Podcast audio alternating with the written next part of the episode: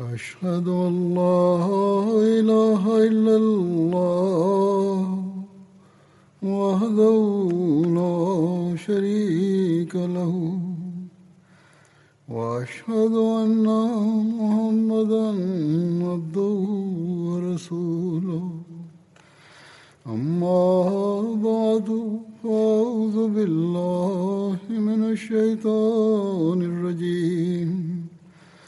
بسم الله الرحمن الرحيم ഹസ്രത് ഉസ്മാൻ റലിയാഹു അൻഹുവിനെതിരെ ഉണ്ടായിരുന്ന ഫിത്തനകളെ കുറിച്ചായിരുന്നു വിവരിച്ചു കൊണ്ടിരുന്നത് അതേക്കുറിച്ച് ഹസ്രത്ത് മുസ്ലിമാവുദ് റലിയാഹു അൻഹുവിന്റെ കൂടുതൽ വിശദീകരണങ്ങൾ ഇന്നു പറയുന്നതാണ് തിബിരിയിലുള്ള റഫറൻസുകളാണ് അദ്ദേഹം കൂടുതൽ അവലോകനം ചെയ്തത് അല്ലെങ്കിൽ അവയെക്കുറിച്ച് തന്റെ വീക്ഷണങ്ങളും വിശകലനങ്ങളുമാണ് അവതരിപ്പിച്ചത്. അദ്ദേഹം പറയുന്നു Muhammad bin Abubakr Muhammad bin Hudaifa Ammar bin Yasir എന്നീ മൂന്ന് പേരാണ് പ്രക്ഷോഭകാരികളുടെ വലയിൽ വീണതും അവരുമായി ചേർന്നതും. അവരെ കൂടാതെ മദീനവാസികളായ സ്വഹാബാക്കളോ ഇതര മുസ്ലിങ്ങളോ വിദ്രോഹികളോട് സമഭാവന വച്ചു പുലർത്തിയിരുന്നില്ല. എല്ലാവരും അവരെ ശപിക്കുകയും അപലപിക്കുകയും ചെയ്തിരുന്നു. എന്നാൽ ആ സമയത്ത് അവരുടെ പക്കൽ അധികാര സ്ഥാനങ്ങളൊന്നും ഉണ്ടായിരുന്നില്ല. അവർ ആരുടെയും ആക്ഷേപത്തെ വകവച്ചിരുന്നുമില്ല. ഇരുപത് ദിവസങ്ങൾ ഇവർ വെറും നാവുകൊണ്ട് മാത്രം പ്രയത്നിച്ചു കൊണ്ടിരുന്നു. അതായത് ഈ വിരോധികൾ ഹജ്രത് ഉസ്മാൻ ഖിലാഫത്ത് സ്ഥാനം വിട്ടൊഴിയാനായി ആവതും ശ്രമങ്ങൾ നടത്തി. എന്നാൽ ഹസ്രത് ഉസ്മാൻ അക്കാര്യം സ്പഷ്ടമായ നിലയിൽ നിരാകരിച്ചു. എന്നിട്ട് പറഞ്ഞു അള്ളാഹു താല എന്നെ അണിയിച്ച ഈ മേലങ്കി എനിക്ക് ഒരിക്കലും അഴിക്കാനാകില്ല. മുഹമ്മദ് സല്ലാഹു അലൈ വസ്ലമിയുടെ സമുദായത്തെ ഇപ്രകാരം ആർക്കും തോന്നും പോലെ ആരുടെ മേലും ആക്രമണം നടത്താമെന്ന സ്ഥിതിയിൽ നിരാലംബരായി ഉപേക്ഷിക്കാനും എനിക്ക് സാധിക്കുകയില്ല. അവരോട് ഈ അനർത്ഥത്തിൽ നിന്നും വിട്ടുനിൽക്കാൻ അദ്ദേഹം ഉപദേശിക്കുകയും ഇന്ന് കുഴപ്പങ്ങൾ സൃഷ്ടിക്കുകയും എന്റെ ജീവിതം ദുസ്സഹമായി കരുതുകയും ചെയ്യുന്ന ഇവർ തന്നെ ഞാൻ ഇല്ലാതായാൽ ആഗ്രഹിക്കുക ഉസ്മാന്റെ ജീവിതത്തിലെ ഓരോരോ ദിനങ്ങളും ഓരോരോ വർഷങ്ങളായി മാറിയിരുന്നെങ്കിൽ അതുപോലെ അദ്ദേഹം ഞങ്ങൾ ഇത്ര വേഗം വിട്ടുപോയിരുന്നില്ലെങ്കിൽ ഹാ എത്ര നന്നായേനെ എന്നായിരിക്കും. കാരണം എനിക്കു ശേഷം കൊടിയ രക്തച്ചൊരിച്ചിലുണ്ടാകും. അവകാശ ധ്വംസനങ്ങൾ അരങ്ങേറും. വ്യവസ്ഥിതി തകിടം മറിയും. അങ്ങനെ ബനു ഉമയ്യയുടെ കാലഘട്ടത്തിൽ ഖിലാഫത്ത് ഭരണകൂടമായി മാറി. ആ വിദ്രോഹികൾ തങ്ങളുടെ എല്ലാ ദ്രോഹബുദ്ധികളും മറന്നു പോകും വിധം അവർക്ക് ശിക്ഷയും ലഭിച്ചു. എന്തായാലും ആ വിരോധികളും വിദ്രോഹികളുമായവർക്ക് ഇരുപത് നാളുകൾക്ക് ശേഷം ചിന്ത വന്നു. പെട്ടെന്ന് തന്നെ എന്തെങ്കിലും തീരുമാനമെടുക്കണം. അല്ലെങ്കിൽ ഓരോരോ സ്റ്റേറ്റിൽ നിന്നും പട്ടാളങ്ങൾ വരാൻ തുടങ്ങും. എന്നിട്ട് അവർ നമുക്ക് നമ്മുടെ കർമ്മങ്ങൾക്കുള്ള ശിക്ഷ നൽകി തുടങ്ങും. അവർക്കറിയാമായിരുന്നു അവർ തെറ്റിലാണെന്ന്. മുസ്ലിം ഭൂരിപക്ഷം ഹസ്രത് ഉസ്മാനോടൊപ്പവുമായിരുന്നു. അതുകൊണ്ട് അവർ ഹസ്രത് ഉസ്മാനെ വീട്ടുതടങ്കലിലാക്കി. ഭക്ഷണ പാനീയങ്ങൾ വീട്ടിലേക്ക് പോകുന്നതും വിലക്കി. ഇത്തരുണത്തിൽ നിർബന്ധിതനായി ഹസരത്ത് ഉസ്മാൻ അവരുടെ ആവശ്യങ്ങൾ അനുവദിച്ചാലോ എന്നവർ കരുതി. എന്നാൽ തന്നെ അള്ളാഹു അണിയിച്ച മേലങ്കി ഞാൻ ഒരിക്കലും ഊരി വയ്ക്കില്ലെന്ന് അദ്ദേഹം വ്യക്തമാക്കിയിരുന്നു. എന്തായാലും മദീനയുടെ വ്യവസ്ഥിതി അവരുടെ കീഴിലായിരുന്നു. അവരെല്ലാവരും ചേർന്ന് ഈജിപ്ത് സൈനാധിപനായ ഗാഫ്കിയെ തങ്ങളുടെ നേതാവായി അവരോധിച്ചിരുന്നു. അങ്ങനെ ആ സമയത്ത് മദീനയുടെ ഭരണാധിപനായി ഖാഫ്കി മാറി. കൂഫ സൈന്യാധിപൻ ഉഷ്തറും ബസുറയുടെ സൈനിക തലവൻ ഹക്കീം ബിൻ ജബലിയുമായിരുന്നു. ദിമ്മികളുടെ മുതൽ കൊള്ളയടിച്ചതിനാൽ ബസറയിൽ തന്നെ ഹസരത്ത് ഉസ്മാൻ തടങ്കലിലാക്കിയ കൊള്ളക്കാരനായിരുന്നു അയാൾ. അയാളാണ് സൈനിക തലവനായി പിന്നീട് മാറിയത്. രണ്ടുപേരും ഗാഫ്കിയുടെ കീഴിൽ പ്രവർത്തിച്ചിരുന്നു. അതായത് ഹക്കീം ബിൻ ജബലിയും ഉഷ്തറിയും. ഹസ്രത്ത് മുസ്ലിം മോദർ അലാഹു അൻഹു പറയുന്നു ഇതിൽ നിന്നും ഈ ഫിത്നയുടെ മൂല കാരണം അബ്ദുല്ലാ ബിൻ പ്രവർത്തന നിരതനായിരുന്ന ഈജിപ്തിലെ വിഭാഗമായിരുന്നു എന്ന് ഒരിക്കൽ കൂടി തെളിഞ്ഞിരിക്കുന്നു. മസ്ജിദ് നബവിയിൽ ഗാഫ്കി ആയിരുന്നു നമസ്കരിപ്പിച്ചിരുന്നത്. റസൂലുല്ലാ സലല്ലാഹു അലൈ വസ്ലമിയുടെ സഹാബാക്കൾ സ്വന്തം വീടുകളിൽ ബന്ധനസ്ഥരോ അല്ലെങ്കിൽ അയാളുടെ പിറകിൽ നമസ്കരിക്കാൻ നിർബന്ധിതരോ ആയിരുന്നു. അയാളുടെ പിറകിൽ അവർ നമസ്കരിച്ചിരുന്നത് നിർബന്ധിതാവസ്ഥയിലായിരുന്നു. ഹജ്രത് ഉസ്മാന്റെ വീട് ഉപരോധിക്കുവാൻ തീരുമാനിക്കുന്നതുവരെ അവർ ജനങ്ങളുമായി കൂടുതൽ ഇടയാൻ നിന്നിരുന്നില്ല. എന്നാൽ ഉപരോധം തുടങ്ങിയതും മറ്റുള്ളവർക്കുമേലും ഈ വിദ്രോഹികൾ പീഡനങ്ങൾ അഴിച്ചുവിട്ടു. അങ്ങനെ മദീന സമാധാന ഗേഹത്തിനു പകരം രണാങ്കണമായി മാറി. മദീനവാസികളുടെ അന്തസ്സും അഭിമാനവും അപകടത്തിലായി. ആരും തന്നെ വീടുകളിൽ നിന്നും ആയുധമേന്താതെ പുറത്തിറങ്ങാതെ ആയി. ഇക്കൂട്ടർ തങ്ങളുമായി ഏറ്റുമുട്ടുന്നവരെ വധിച്ചു കളയുമായിരുന്നു അക്കൂട്ടർ ഹസ്രത് ഉസ്മാനെ ഉപരോധിക്കുകയും വെള്ളം പോലും മുടക്കുകയും ചെയ്തപ്പോൾ ഹസ്രത് ഉസ്മാൻ തന്റെ അയൽവാസിയായ ഒരു പയ്യനെ ഹസ്രത് അലി ഹസ്രത് അൽഹ ഹസ്രത് ജുബേർ അതുപോലെ വിശ്വാസികളുടെ മാതാക്കൾ അതായത് റസൂല്ലായുടെ പത്നിമാർ എന്നിവരുടെ പക്കലേക്ക് അയച്ചു. ഇക്കൂട്ടർ നമുക്ക് വെള്ളം പോലും നിഷേധിച്ചിരിക്കുന്നു. നിങ്ങൾക്ക് എന്തെങ്കിലും ചെയ്യാൻ പറ്റുമെങ്കിൽ ചെയ്യണം. നമുക്ക് വെള്ളം എത്തിക്കണം എന്ന് സന്ദേശം അയച്ചു. പുരുഷന്മാരിൽ വെച്ച് ഏറ്റവും ആദ്യം ഹജ്രത് അലി വന്ന് അവരോട് അവർ എന്താണ് ചെയ്തു കൂട്ടുന്നതെന്നും അവരുടെ പ്രവർത്തനങ്ങൾ അവിശ്വാസികളുമായോ സാമ്യമില്ലാത്തതുമാണെന്നും പറയുകയുണ്ടായി. റോമക്കാരും പേർഷ്യക്കാരും വീട്ടുതടങ്ങളിൽ വെക്കാറുണ്ട്. എന്നാൽ അവർ ആരും തന്നെ ഭക്ഷണപാനീയങ്ങൾ തടയാറില്ല. നിങ്ങൾ ഹസ്രത്ത് ഉസ്മാന്റെ വീട്ടിൽ ഭക്ഷണപാനീയങ്ങൾ തടയരുത്. ഇസ്ലാമിക രീതി അനുസരിച്ച് നിങ്ങളുടെ പ്രവർത്തനങ്ങൾ ഒരിക്കലും അനുവദനീയമല്ല. ഹജത് ഉസ്മാനെ തഴവിലാക്കുകയും വധിക്കുകയും ചെയ്യുന്നത് അനുവദനീയമാണെന്ന് കരുതാൻ മാത്രം അദ്ദേഹം നിങ്ങൾക്ക് എന്ത് നഷ്ടമാണ് വെച്ചത്? വരുത്തി വെച്ചത്. ഹജരത് അലിയുടെ ഈ ഉപദേശങ്ങൾ അവരിൽ യാതൊരു ഫലവും ഉളവാക്കിയില്ല. എന്തു തന്നെ സംഭവിച്ചാലും ഈ വ്യക്തിക്ക് അന്നപാനങ്ങൾ എത്താൻ ഞങ്ങൾ അനുവദിക്കില്ലെന്ന് അവർ വ്യക്തമാക്കി. തങ്ങൾ റസൂല്ലാ സല്ലാ അലുസ്ലമിയുടെ അനന്തരാവകാശിയും യഥാർത്ഥ പിന്തുടർച്ചാവകാശിയുമായി കരുതുന്ന ഒരു വ്യക്തിക്ക് അവർ നൽകിയ മറുപടി ഇതാണ്. ഹജ്രത് അലിയെ ആണല്ലോ അവർ യഥാർത്ഥ പിന്തുടർച്ചാവകാശിയായി കണക്കാക്കുന്നത്. അദ്ദേഹത്തിനാണ് ഈ മറുപടി ലഭിച്ചത്.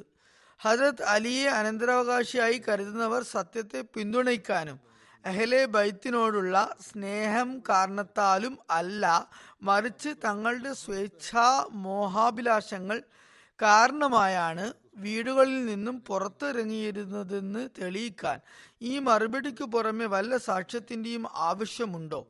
നബി പത്നിമാരിൽ ഏറ്റവും ആദ്യം ഉമ്മ ഹബീബയാണ് അദ്ദേഹത്തെ സഹായിക്കാനായി വന്നത്.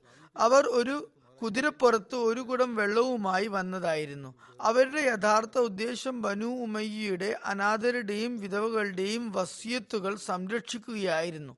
വെള്ളം എത്തിക്കാൻ മാത്രമാണെങ്കിലും വേറെയും വഴിയുണ്ടാകുമായിരുന്നു. അവർ ഹസരത് ഉസ്മാനെ വീട്ടുവാതിൽക്കൽ എത്തിയപ്പോൾ വിദ്രോഹികൾ അവരെ തടയാൻ ഒരുമ്പിട്ടു. ഇവർ നബി പത്നിയായ ഉമ്മെ ഹബീബയാണെന്ന് അവിടെ ഉണ്ടായ സാധാരണക്കാർ പറഞ്ഞെങ്കിലും വിമതർ അത് ഗൗനിച്ചില്ല. അവർ വന്ന കുതിരയെ അക്കൂട്ടർ തല്ലാൻ തുടങ്ങി. അവർ വിമതരോട് പറഞ്ഞു ബനു ഉമയ്യയുടെ അനാഥരുടെയും വിധവകളുടെയും വസിയത്തുകൾ നഷ്ടപ്പെട്ടു പോകുമെന്ന് ഞാൻ ഭയക്കുന്നു. അതുകൊണ്ട് അവ സംരക്ഷിക്കാൻ എന്നെ വീട്ടിൽ പ്രവേശിക്കാൻ അനുവദിക്കണം എന്ന് പറഞ്ഞു. എന്നാൽ ആ ദുർഭകന്മാർ അവരോട് നിങ്ങൾ കള്ളം പറയുകയാണെന്ന് പറയുകയും ആ കുതിരയുടെ പല്ലക്കിന്റെ കയർ ഖണ്ണിച്ചു കളയുകയും കടിഞ്ഞാൻ മറിച്ചിടുകയും ചെയ്തു. ആ വിദ്രോഹികളുടെ കാൽ കീഴിൽ ചതഞ്ഞ് അവർ ഷഹീദായി പോകുമായിരുന്നു. പെട്ടെന്ന് തന്നെ അവിടെ സമീപത്തുണ്ടായ മദീനക്കാർ അവരെ താങ്ങിപ്പിടിക്കുകയും വീട്ടിലെത്തിക്കുകയും ചെയ്തു. അക്കൂട്ടർ നബി സല്ലാ അലൈഹി സ്വലമിയുടെ പത്നിയോട് പെരുമാറിയത് ഇപ്രകാരമാണ്. ഉമ്മെ ഹബീബയ്ക്ക് തിരുനബി സല്ലാ സ്വലമിയുടെ അങ്ങേയറ്റത്തെ ആത്മാർത്ഥതയും സ്നേഹവുമായിരുന്നു. അവർ വിവാഹാനന്തരം പത്തു പതിനാറാം വർഷങ്ങൾ മാതാപിതാക്കളെ കണ്ടിരുന്നില്ല.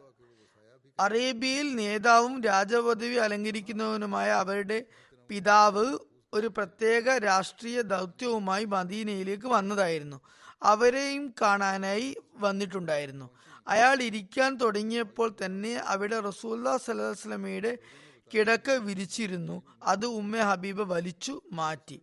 കാരണം അള്ളാഹുവിന്റെ റസൂലിന്റെ പരിശുദ്ധ വസ്ത്രത്തെ ഒരു മുഷ്രിഖിന്റെ അവിശുദ്ധ ശരീരം തൊടുന്നത് കണ്ടു നിൽക്കുന്നത് അവർക്ക് സഹിക്കുമായിരുന്നില്ല. അതുകൊണ്ട് സ്വന്തം പിതാവിനെയും ഇരിക്കാൻ അവർ സമ്മതിച്ചില്ല. അതിശയം തന്നെ. ഉമ്മെ ഹബീബ റസൂലുല്ലാ സല്ലാസ്ലമിയുടെ അസാന്നിധ്യത്തിൽ അദ്ദേഹത്തിന്റെ വസ്ത്രത്തിനു പോലും അനാദരവുണ്ടാകുന്നത് സമ്മതിച്ചില്ല. എന്നാൽ ആ കലാപകാരികൾ റസൂല്ലാ സല്ലാ അലൈസ്ലമിയുടെ അസാന്നിധ്യത്തിൽ നബി പത്നിയെ പോലും അനാദരിച്ചു. അക്കൂട്ടർ പറഞ്ഞു നബി പത്നി കള്ളം പറയുകയാണ്. എന്നാൽ നബി പത്നി ശരിയായിരുന്നു പറഞ്ഞിരുന്നത്. ഹസ്രത് ഉസ്മാൻ ബനു ഉമയ്യയുടെ അനാഥരുടെ മേൽനോട്ടക്കാരനായിരുന്നു. കലാപകാരികളുടെ ശത്രുത വർദ്ധിച്ചു വന്നത് കാരണത്താൽ അവരുടെ ഭയം അസ്ഥാനത്തായിരുന്നില്ല അനാഥരുടെയും വിധവകളുടെയും സ്വത്ത് നഷ്ടപ്പെടുമെന്ന് അവർ ഭയന്നിരുന്നു. ഉമ്മെ ഹബീബെ അല്ല മറിച്ച് റസൂല്ലാ സല്ലാസ്ലമിയെ സ്നേഹിക്കുന്നെന്ന് വാദിക്കുകയും എന്നാൽ തിരുനബിയുടെ മതത്തെ നശിപ്പിക്കാൻ കച്ച കെട്ടിയിറങ്ങുകയും ചെയ്ത കലാപകാരികളായിരുന്നു കള്ളം പറഞ്ഞിരുന്നത്. ഹജരത് ഉമ്മെ ഹബീബിയുമായി ഉണ്ടായ ഇക്കൂട്ടരുടെ ദുർവ്യവഹാരത്തെക്കുറിച്ചുള്ള വാർത്ത മദീനയിലാകെ പടർന്നു. അപ്പോൾ സഹാബാക്കളും മദീനവാസികളും അത്ഭുത പരതന്ത്രരായി ഇനി ഇക്കൂട്ടരിൽ നിന്നും നന്മ പ്രതീക്ഷിക്കുന്നത് വെറുതെയാണെന്ന് അവർ മനസ്സിലാക്കുകയും ചെയ്തു. ഹജരത് ആയിഷ അപ്പോൾ തന്നെ ഹജ്ജ് ചെയ്യാൻ തീരുമാനിച്ചു. യാത്രയ്ക്കുള്ള തയ്യാറെടുപ്പും തുടങ്ങി. അവർ മദീനയിൽ നിന്നും പോകുകയാണെന്ന് ആൾക്കാർ അറിഞ്ഞപ്പോൾ അവർ ആയിഷ റലാഹു അൻഹയോട് കേണപേക്ഷിച്ചു നിങ്ങൾ ഇവിടെ തന്നെ നിന്നാൽ അത് ഫിത്ന തടയാൻ സഹായകരമായെന്നും ആ വിപന്തർക്ക് മേൽ അത് സ്വാധീനം ഉളവാക്കിയെന്നും വരാമെന്ന് പറഞ്ഞു. എന്നാൽ ആയിഷ അത് നിരസിച്ചു. എന്നിട്ട് ചോദിച്ചു ഉമ്മേ ഹബീബിയുടെ അതേ ഗതി എനിക്കും ഉണ്ടാകണമെന്നാണോ നിങ്ങൾ ആഗ്രഹിക്കുന്നത്? അള്ളാഹു ആണ് ഞാൻ എന്റെ അന്തസ്സിനെ അപകടത്തിലാക്കാൻ വിടുകയില്ല. കാരണം അത് റസൂല്ലാ സല്ലാസ്ലമിയുടെ അന്തസ്സാണ്. എന്നോട് എന്തെങ്കിലും തരത്തിലുള്ള വ്യവഹാരം ഉണ്ടായാൽ എന്റെ സുരക്ഷയ്ക്ക് എന്തു മാർഗമാണുള്ളത്? ഇക്കൂട്ടർ ദ്രോഹത്തിൽ എത്രത്തോളം മുൻകടക്കുമെന്നും ഇതിന്റെ അന്ത്യം എന്തായിരിക്കുമെന്നും അള്ളാഹുവിനു മാത്രമേ അറിയുകയുള്ളൂ. കലാപത്തിൽ കുറവ് വരുത്താൻ സാധ്യതയുള്ള ഒരു കാര്യം ഹസരത്ത് ആയിഷ ഹജ്ജിന് പോകവേ ചെയ്യുകയുണ്ടായി. അറിവില്ലായ്മയാലോ അപക്വതയാലോ വിശ്വാസ ദൗർബല്യത്താലോ കലാപകാരികളോടൊപ്പം ചേർന്ന അവരുടെ അനുജനായ മുഹമ്മദ് ബിൻ അബൂബക്കറിനെ തന്നോടൊപ്പം ഹജ്ജിന് വരാനായി വിളിക്കാൻ ഹജ്രത് ആയിഷ ആളെ വിട്ടു. എന്നാൽ അയാൾ അതിന് കൂട്ടാക്കിയില്ല. അപ്പോൾ ഹജ്രത് ആയിഷ പറഞ്ഞു എന്തു ചെയ്യാനാണ്? ഞാൻ അശക്തയാണ്. എനിക്ക് ശക്തി ഉണ്ടായിരുന്നെങ്കിൽ ഇക്കൂട്ടരുടെ പ്രവർത്തനങ്ങളെ സഫലമാക്കാൻ ഞാൻ അനുവദിക്കുമായിരുന്നില്ല. ഹസരത്ത് ആയിഷ ഹജ്ജിന് പോയി. പോകാൻ പറ്റുന്ന ചില സഹാബാക്കളും മദീനയിൽ നിന്നും പോയി. ചില മുതിർന്ന സഹാബാക്കൾ ഒഴികെ മറ്റുള്ളവരെല്ലാം സ്വന്തം വീടുകളിൽ തന്നെ ഇരുന്നു. ഇക്കൂട്ടർ സൗമ്യമായി പെരുമാറിയാൽ അംഗീകരിക്കില്ലെന്ന് ഹസരത് ഉസ്മാൻ മനസ്സിലാക്കിയപ്പോൾ അദ്ദേഹം എല്ലാ സ്റ്റേറ്റുകളിലെയും ഗവർണർമാർക്ക് കത്തുകൾ അയച്ചു. അതിന്റെ ചുരുക്കം ഇതായിരുന്നു ഞാൻ ആശിച്ചോ ആവശ്യപ്പെട്ടോ അല്ലാതെ തന്നെ. ഖിലാഫത്തിനെ കുറിച്ചുള്ള കൂടിയാലോചനാ സമിതിയിൽ ഹജരത് അബൂബക്കറിനും ഹജ്രത് ഉമറിനും ശേഷം എന്നെയും ഉൾപ്പെടുത്തിയതാണ്. എന്റെ താല്പര്യമോ അഭിപ്രായമോ കൂടാതെ എന്നെ ഖലീഫയാക്കിയതുമാണ്. ഞാൻ മുൻ ഖലീഫമാർ ചെയ്തു പോന്നിരുന്ന കാര്യങ്ങൾ തന്നെ തുടർന്നും സ്വന്തമായി ഒന്നും വിധത്തു തുടങ്ങിയില്ല. എന്നാൽ ചിലരുടെ ഹൃദയങ്ങളിൽ തിന്മയുടെ വിത്ത് വിതയ്ക്കപ്പെടുകയും അവർക്ക് ഉപദ്രവ ബുദ്ധി ഉണ്ടാകുകയും അവർ എനിക്കെതിരെ പദ്ധതികൾ ഇടുകയും മനസ്സിൽ വേറെ ഉദ്ദേശങ്ങൾ വെച്ചുകൊണ്ട് ജനസമക്ഷം മറ്റു ചില കാര്യങ്ങൾ വയ്ക്കുകയും മറ്റു ഖലീഫമാർക്കെതിരുണ്ടായ പോലെ എനിക്കുമേലും ആക്ഷേപങ്ങൾ ഉന്നയിക്കുകയും ചെയ്യാൻ ആരംഭിച്ചു. എല്ലാം അറിഞ്ഞിട്ടും ഞാൻ മൗനം പാലിച്ചു. ഇവർ എന്റെ കാരുണ്യത്തെ ദുരുപയോഗം ചെയ്തുകൊണ്ട് ദ്രോഹപ്രവർത്തനങ്ങളിൽ കൂടുതൽ അഭിവൃദ്ധിപ്പെട്ടു. അവസാനം അവിശ്വാസികളെ പോലെ മദീനയെയും ആക്രമിച്ചു. ജനങ്ങൾക്ക് എന്തെങ്കിലും ചെയ്യാൻ സാധിക്കുമെങ്കിൽ സഹായം ചെയ്യാനുള്ള സംവിധാനം ഒരുക്കുക. തുടർന്ന് ഹജ്ജിന് വരുന്നവരുടെ പേരിൽ വേറെ ഒരു കത്ത് എഴുതുകയും കുറച്ച് നാളുകൾക്ക് ശേഷം അത് മക്കയിലേക്ക് അയക്കുകയും ചെയ്തു. അതിന്റെ ചുരുക്കം ഇപ്രകാരമാണ്. ഞാൻ അള്ളാഹുവിലേക്ക് നിങ്ങളുടെ ശ്രദ്ധ ക്ഷണിക്കുകയാണ്. അവന്റെ അനുഗ്രഹങ്ങളെക്കുറിച്ച് നിങ്ങളെ ഓർമ്മിപ്പിക്കുകയാണ്. ഇപ്പോൾ കുറച്ചു പേർ ഫിത്തനുണ്ടാക്കുന്നുണ്ട് ഇസ്ലാമിൽ ഭിന്നിപ്പുണ്ടാക്കാനുള്ള യത്നങ്ങളിൽ അവർ മുഴുകിയിരിക്കുന്നുണ്ട്. എന്നാൽ ഖലീഫയെ നിയമിക്കുന്നത് അള്ളാഹു ആണെന്ന കാര്യം പോലും അവർ ചിന്തിച്ചില്ല. അള്ളാഹു പറയുന്നു വഅദല്ലാഹുല്ലദീന ആമിനു മിൻകും ഫിൽ അർദ്. അതായത് നിങ്ങളിൽ വിശ്വസിക്കുകയും സൽക്കർമ്മങ്ങൾ യഥോചിതം അനുഷ്ഠിക്കുകയും ചെയ്യുന്നവരോട് അവരെ ഭൂമിയിൽ ഖലീഫ ആക്കുന്നതാണെന്ന് അള്ളാഹു വാഗ്ദാനം ചെയ്തിരിക്കുന്നു. തുടർന്ന് പറഞ്ഞു ഇവർ ഐക്യതയെ വിലമതിക്കുന്നില്ല. എന്നാൽ അള്ളാഹു കൽപ്പിക്കുന്നത് വാത്തസിമു ബി ഹബിലില്ലാഹി ജമിയ അതായത് നിങ്ങളെല്ലാവരും ദൈവത്തിന്റെ പാശത്തെ മുറുകെ പിടിക്കുക എന്നാണ്. എനിക്കുമേൽ ആരോപണങ്ങൾ ഉന്നയിക്കുന്നവർ പറയുന്നത് ഇവർ അംഗീകരിക്കുകയും വിശുദ്ധ ഖുറാനിലെ ഇനി പറയാൻ പോകുന്ന കൽപ്പനയെ ഇവർ മാനിക്കാതിരിക്കുകയും ചെയ്യുന്നു. യാ യുഹല്ലദീന ആമനു ഇൻജാക്കും ഫാസിക്കുൻ ഫതബയ്യനു. അതായത് നിങ്ങളുടെ പക്കൽ ഒരു അധർമ്മി സുപ്രധാനമായ ഒരു വാർത്ത കൊണ്ടുവന്നാൽ നിങ്ങൾ അതേക്കുറിച്ച് നന്നായി അന്വേഷിച്ചറിയുക. തുടർന്ന് പറഞ്ഞു എന്നോട് ചെയ്ത ഭയത്തിനോട് മര്യാദ പുലർത്തുന്നുമില്ല. എന്നാൽ അള്ളാഹു അവന്റെ റസൂലിനെ കുറിച്ച് പറയുന്നത് ഇന്നല്ലദീന അതായത് നിന്നെ ബയ്യത്ത് ചെയ്യുന്നവർ. യഥാർത്ഥത്തിൽ അള്ളാഹുവിനെയാണ് ബയ്യത്ത് ചെയ്യുന്നത്. പറഞ്ഞു ഞാൻ റസൂല്ലാ സല്ലാസ്ലമിയുടെ പ്രതിനിധിയാണ്. അതായത് അതുകൊണ്ട് ഈ കൽപ്പന എന്റെ കാര്യത്തിലും ബാധകമാണ്. ഒരു സമുദായവും നേതാവിനെ കൂടാതെ പുരോഗമിക്കുന്നതല്ല. ഒരു ഇമാമില്ലെങ്കിൽ ജമാഅത്തിന്റെ എല്ലാ കാര്യങ്ങളും നശിച്ചൊടുങ്ങുന്നതാണ്. ഇക്കൂട്ടർ മുസ്ലിം സമുദായത്തെ നശിപ്പിക്കാൻ ആഗ്രഹിക്കുന്നു. അതല്ലാതെ അവരൊന്നും ഉദ്ദേശിക്കുന്നില്ല. കാരണം ഞാൻ അവർ പറയുന്നത് അംഗീകരിച്ചിട്ടും ഗവർണർമാരെ മാറ്റുമെന്ന് വാക്കുകൊടുത്തിട്ടും അവർ ദ്രോഹങ്ങൾ ഉപേക്ഷിച്ചില്ല. ഇക്കൂട്ടർ മൂന്ന് കാര്യങ്ങളിൽ ഒന്ന് അംഗീകരിക്കണമെന്ന് എന്നോട് ആവശ്യപ്പെടുന്നു. എന്റെ ഭരണത്തിൽ ശിക്ഷ ലഭിച്ചവർക്കെല്ലാം ഞാൻ പ്രതിക്രിയ ചെയ്യണം. അങ്ങനെ ചെയ്യില്ലെങ്കിൽ ഞാൻ ഖിലാഫത്ത് ഉപേക്ഷിക്കണം. എന്റെ സ്ഥാനത്ത് ഇവർ മറ്റാരെയെങ്കിലും നിശ്ചയിക്കുന്നതാണ്. അതും സമ്മതിച്ചില്ലെങ്കിൽ ഇവർ തങ്ങളോട് സമാന ചിന്താഗതി വച്ചു പുലർത്തുന്ന എല്ലാവർക്കും എന്റെ അനുസരണത്തിൽ നിന്നും പുറത്തു കടക്കാനായി സന്ദേശം അയക്കുമെന്ന് ഭീഷണിപ്പെടുത്തുന്നു. ഒന്നാമത്തെ കാര്യത്തിനുള്ള മറുപടി ഇതാണ്. എനിക്ക് മുമ്പും ഖലീഫമാർക്ക് തീരുമാനത്തിൽ പിഴവ് സംഭവിച്ചിട്ടുണ്ട്. എന്നാൽ അവർക്കൊന്നും തന്നെ ശിക്ഷ ലഭിച്ചിട്ടില്ല. തെറ്റുപറ്റിയെന്ന് കരുതി അവരിൽ നിന്നും പരിഹാരക്രിയ ആവശ്യപ്പെടുകയും ഉണ്ടായിട്ടില്ല. അവർക്ക് യാതൊരു ശിക്ഷയും ഉണ്ടായിട്ടില്ല. എനിക്കുമേൽ ഇത്രയും അധികം ശിക്ഷാ നടപടികൾ എടുക്കുന്നതിന്റെ പിറകിലുള്ള ഉദ്ദേശം എന്നെ വധിക്കണം എന്നല്ലാതെ മറ്റെന്താകാനാണ്? നിങ്ങൾ പരിഹാരക്രിയ ചെയ്യണം അല്ലെങ്കിൽ ശിക്ഷ വാങ്ങണം എന്ന് പറയുന്നതിന്റെ ഏക ഉദ്ദേശം നിങ്ങൾ എന്നെ വധിക്കാൻ ആഗ്രഹിക്കുന്നു എന്നതാണ്. തുടർന്ന് പറഞ്ഞു ഖിലാഫത്തിൽ നിന്നും സ്ഥാനഭ്രഷ്ടനാകുന്നതിനെ കുറിച്ചുള്ള മറുപടി ഇതാണ്. ഇവരെന്നെ പിച്ചു ചീന്തി ഇറച്ചി കഷ്ണങ്ങളാക്കി മാറ്റുന്നതും എനിക്ക് സമ്മതം തന്നെ. എന്നാലും ഞാൻ ഖിലാഫത്തിൽ നിന്നും സ്വയം വേർപ്പെടുന്നതല്ല. അള്ളാഹു അണിയിച്ച മേലെങ്കി ഞാൻ ഒരിക്കലും ഉപേക്ഷിക്കുകയില്ല. മൂന്നാമത്തെ കാര്യം ഇവർ സ്വന്തം ആളുകളെ നാലു ഭാഗത്തേക്കും അയച്ച് ഞാൻ പറയുന്നത് അനുസരിക്കാതിരിക്കാൻ ജനങ്ങളെ പ്രേരിപ്പിക്കും എന്നതാണ്. അതിന് ദൈവസമക്ഷം ഞാൻ ഉത്തരവാദിയല്ല. ഇവർ ശരീരത്തിന് വിരുദ്ധമായി ഒരു കാര്യം ചെയ്യാൻ ആഗ്രഹിക്കുന്നെങ്കിൽ അവരത് ചെയ്തു കൊള്ളട്ടെ മുമ്പും എനിക്ക് ഭയത്ത് ചെയ്യാൻ ഞാൻ സമ്മർദ്ദം ചെലുത്തിയിരുന്നില്ല. എനിക്ക് നിർബന്ധമായും ഭയത്ത് ചെയ്യണമെന്ന് ഞാൻ ആവശ്യപ്പെട്ടിട്ടുമില്ല. ആരാണോ തന്റെ പ്രതിജ്ഞ ലംഘിക്കുന്നത് അയാളുടെ ആ പ്രവൃത്തിയിൽ എനിക്കും തൃപ്തിയില്ല. അത് ദൈവത്തിനും തൃപ്തികരമല്ല. പ്രതിജ്ഞ ലംഘിക്കാൻ ആഗ്രഹിക്കുന്നുവെങ്കിൽ അത് നടക്കട്ടെ. ഞാൻ മുമ്പും സമ്മർദ്ദം ചെലുത്തിയിട്ടില്ല ഇപ്പോഴും അങ്ങനെ ചെയ്യില്ല. എന്നിരുന്നാലും ഞാൻ അക്കാര്യത്തിൽ തൃപ്തനുമല്ല. ഇത് തെറ്റായ പ്രവൃത്തിയാണ്. അള്ളാഹു ഇത് ഇഷ്ടപ്പെടുന്നില്ല.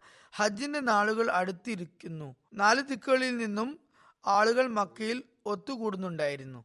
അതുകൊണ്ട് ഹജ്രത്ത് ഉസ്മാൻ മക്കയിലും ഈ പ്രക്ഷോഭകാരികൾ വല്ല കുഴപ്പവും സൃഷ്ടിക്കാതിരിക്കാനും ബന്ദീരക്കാരെ സഹായിക്കാൻ മക്കാരോട് ആഹ്വാനം ചെയ്യാനും അബ്ദുള്ള ബിൻ അബ്ബാസിനെ ഹജ്ജിന്റെ അമീറായി നിശ്ചയിച്ചു യാത്രയാക്കി. അബ്ദുള്ള ബിൻ അബ്ബാസ് പറഞ്ഞു എനിക്ക് ഇക്കൂട്ടരോട് ജിഹാദ് ചെയ്യാനാണ് കൂടുതൽ ഇഷ്ടം താങ്കൾ പിന്നെ എന്തിനാണ് എന്നെ ഹജ്ജിനായി അയക്കുന്നത്? ഹരത് ഉസ്മാൻ അദ്ദേഹത്തെ ഹജ്ജിനു പോകാനും ഹജ്ജ് ദിവസങ്ങളിൽ അമീറായി പ്രവർത്തിക്കാനും നിർബന്ധിച്ചു. അവിടെ കലാപകാരികൾ കുഴപ്പങ്ങൾ സൃഷ്ടിക്കാതിരിക്കാനും ഹജ്ജിന് വരുന്നവരോട് മദീനവാസികളെ സഹായിക്കാൻ ആഹ്വാനം ചെയ്യാനും വേണ്ടിയായിരുന്നു അത്. മുമ്പ് പറഞ്ഞ കത്ത് അദ്ദേഹത്തിന് ഏൽപ്പിച്ചു. ഈ കത്തുകളെ കുറിച്ച് കലാപകാരികൾ അറിഞ്ഞപ്പോൾ അവർ കൂടുതൽ പ്രയാസങ്ങൾ ഉണ്ടാക്കാൻ തുടങ്ങി. എങ്ങനെയെങ്കിലും യുദ്ധമുണ്ടാക്കി ഹസ്രത്ത് ഉസ്മാനെ ഷഹീദാക്കാനുള്ള അവസരം ലഭിക്കാനായി അവർ കാരണങ്ങൾ അന്വേഷിച്ചു നടന്നു. എന്നാൽ അവരുടെ പ്രയത്നങ്ങളെല്ലാം വൃഥാവിലായി. ഹജരത്ത് ഉസ്മാൻ പ്രശ്നങ്ങൾ ഉണ്ടാക്കാൻ അവർക്ക് ഒരു അവസരവും നൽകിയില്ല. അവസാനം ഗത്യന്തരമില്ലാതെ അവർ രാത്രി എല്ലാവരും ഉറങ്ങിക്കഴിഞ്ഞപ്പോൾ ഹജരത് ഉസ്മാന്റെ വീടിന് കല്ലെറിയാം എന്ന് പദ്ധതിയിട്ടു. അങ്ങനെ വീട്ടുകാർ പ്രകോപിതരാകുകയും തിരിച്ചു കല്ലെറിയാൻ നിർബന്ധിതരാകുകയും. അപ്പോൾ അവർക്ക് ഞങ്ങളെ ഇവർ ആക്രമിക്കുന്നത് കണ്ടില്ലേ? അതുകൊണ്ട് ഞങ്ങൾ ഇവർക്ക് മറുപടി നൽകാൻ നിർബന്ധിതരാണെന്ന് പറയാൻ അവസരം ലഭിക്കുന്നതാണെന്നും കരുതി. എന്നാൽ ഹസ്രത്ത് ഉസ്മാൻ എല്ലാവരോടും യാതൊരു പ്രതികരണവും നടത്തരുതെന്ന് കണിശമായി വിലക്കി. ഒരു ദിവസം അവസരം കിട്ടിയതും ഹസ്രത്ത് ഉസ്മാൻ മതിലിനരികിൽ ചെന്ന് കലാപകാരികളോട് പറഞ്ഞു നിങ്ങൾ കരുതുന്നത് ഞാൻ കുറ്റക്കാരനാണ് എന്നല്ലേ? അതിൽ മറ്റുള്ളവർ എന്തു പിഴച്ചു? എന്റെ കുറ്റത്തിന് എന്റെ മേൽ എന്തു വേണമെങ്കിലും അതിക്രമം ചെയ്തു കൊള്ളുക നിങ്ങൾ കല്ലെറിയുമ്പോൾ മറ്റുള്ളവർക്കും പരിക്കു പറ്റാനും അപകടമുണ്ടാകാനും ഉള്ള സാധ്യതയുണ്ട്. അവർ തീർത്തും അക്കാര്യം നിഷേധിച്ചുകൊണ്ട് പറഞ്ഞു ഞങ്ങൾ കല്ലെറിയുന്നില്ലല്ലോ. അപ്പോൾ ഹസരത്ത് ഉസ്മാൻ പറഞ്ഞു നിങ്ങളല്ലെങ്കിൽ പിന്നെ ആരാണ് കല്ലെറിയുന്നത്? അവർ പറഞ്ഞു അള്ളാഹു എറിയുന്നതായിരിക്കും. നൌദ് ബില്ലാമിൻ താലിക് അത് കേട്ട് ഹസരത്ത് ഉസ്മാൻ പറഞ്ഞു നിങ്ങൾ കള്ളം പറയുകയാണ്. അള്ളാഹു ആണ് ഞങ്ങൾക്ക് മേൽ കല്ലെറിയുന്നതെങ്കിൽ അവന് ഒരിക്കലും ഉന്നം പിഴക്കുകയില്ല. എന്നാൽ നിങ്ങൾ എറിയുന്ന കല്ലുകൾ അവിടെയും ഇവിടെയുമാണ് ചെന്ന് വീഴുന്നത്. ഇതും പറഞ്ഞ് അദ്ദേഹം അവിടെ നിന്നും മാറി. സഹാബാക്കൾക്ക് ഹസരത്ത് ഉസ്മാന്റെ അടുത്ത് ഒത്തുകൂടാനുള്ള അവസരം നിഷേധിക്കപ്പെട്ടിരുന്നിട്ടും അവർ തങ്ങളുടെ കടമകളിൽ അലംഭാവം കാണിച്ചില്ല. സന്ദർഭോചിതമായി അവർ തങ്ങളുടെ പ്രവർത്തനങ്ങളെ രണ്ടു ഭാഗമായി തിരിച്ചിരുന്നു. വൃദ്ധരായ സഹാബാക്കൾ ജനങ്ങളിൽ അവരുടെ പ്രഭാവം കൂടുതലായതിനാൽ സാധാരണക്കാരെ കാര്യങ്ങൾ പറഞ്ഞു മനസ്സിലാക്കുന്നതിനായി അവർ തങ്ങളുടെ സമയം ചെലവഴിച്ചിരുന്നു. അത്തരത്തിൽ സമൂഹത്തിൽ വലിയ സ്വാധീനമില്ലാത്തവരും യുവാക്കളും ഹസരത്ത് ഉസ്മാനെ സംരക്ഷിക്കാനായി കിണഞ്ഞു പരിശ്രമിച്ചിരുന്നു. ആദ്യ വിഭാഗക്കാരിൽ ഹസരത്ത് അലി ഹസരത്ത് സാദിബിന് വക്കാസ് എന്നിവർ ഫിത്തിന കുറയ്ക്കാനായി ഏറ്റവും കൂടുതൽ യത്നിച്ചിരുന്നു. പ്രത്യേകിച്ച് ഹസരത് അലി തന്റെ മറ്റെല്ലാ ജോലികളും മാറ്റി നിർത്തി ഇതിൽ തന്നെ മുഴുകിയിരുന്നു. ഈ സംഭവങ്ങൾക്കുള്ള സാക്ഷികളിൽ ഒരാളായ അബ്ദുറഹ്മാൻ എന്നു പേരുള്ള ഒരു വ്യക്തി നിവേദനം ചെയ്യുന്നു. ആ ഫിത്തിനയുടെ നാളുകളിൽ ഹജ്രത് അലി എല്ലാ ജോലികളും ഉപേക്ഷിച്ച് ഹജ്രത് ഉസ്മാന്റെ ശത്രുക്കളോട് കോപം തണുപ്പിക്കാനും അദ്ദേഹത്തിന്റെ പ്രയാസങ്ങൾ അകറ്റാനുമുള്ള ചിന്തയിൽ ദിനരാത്രങ്ങൾ കഴിച്ചു കൂട്ടിയതായി ഞാൻ കണ്ടിട്ടുണ്ട്. ഒരിക്കൽ അദ്ദേഹത്തിന് വെള്ളം എത്തിക്കുന്നത് വൈകി.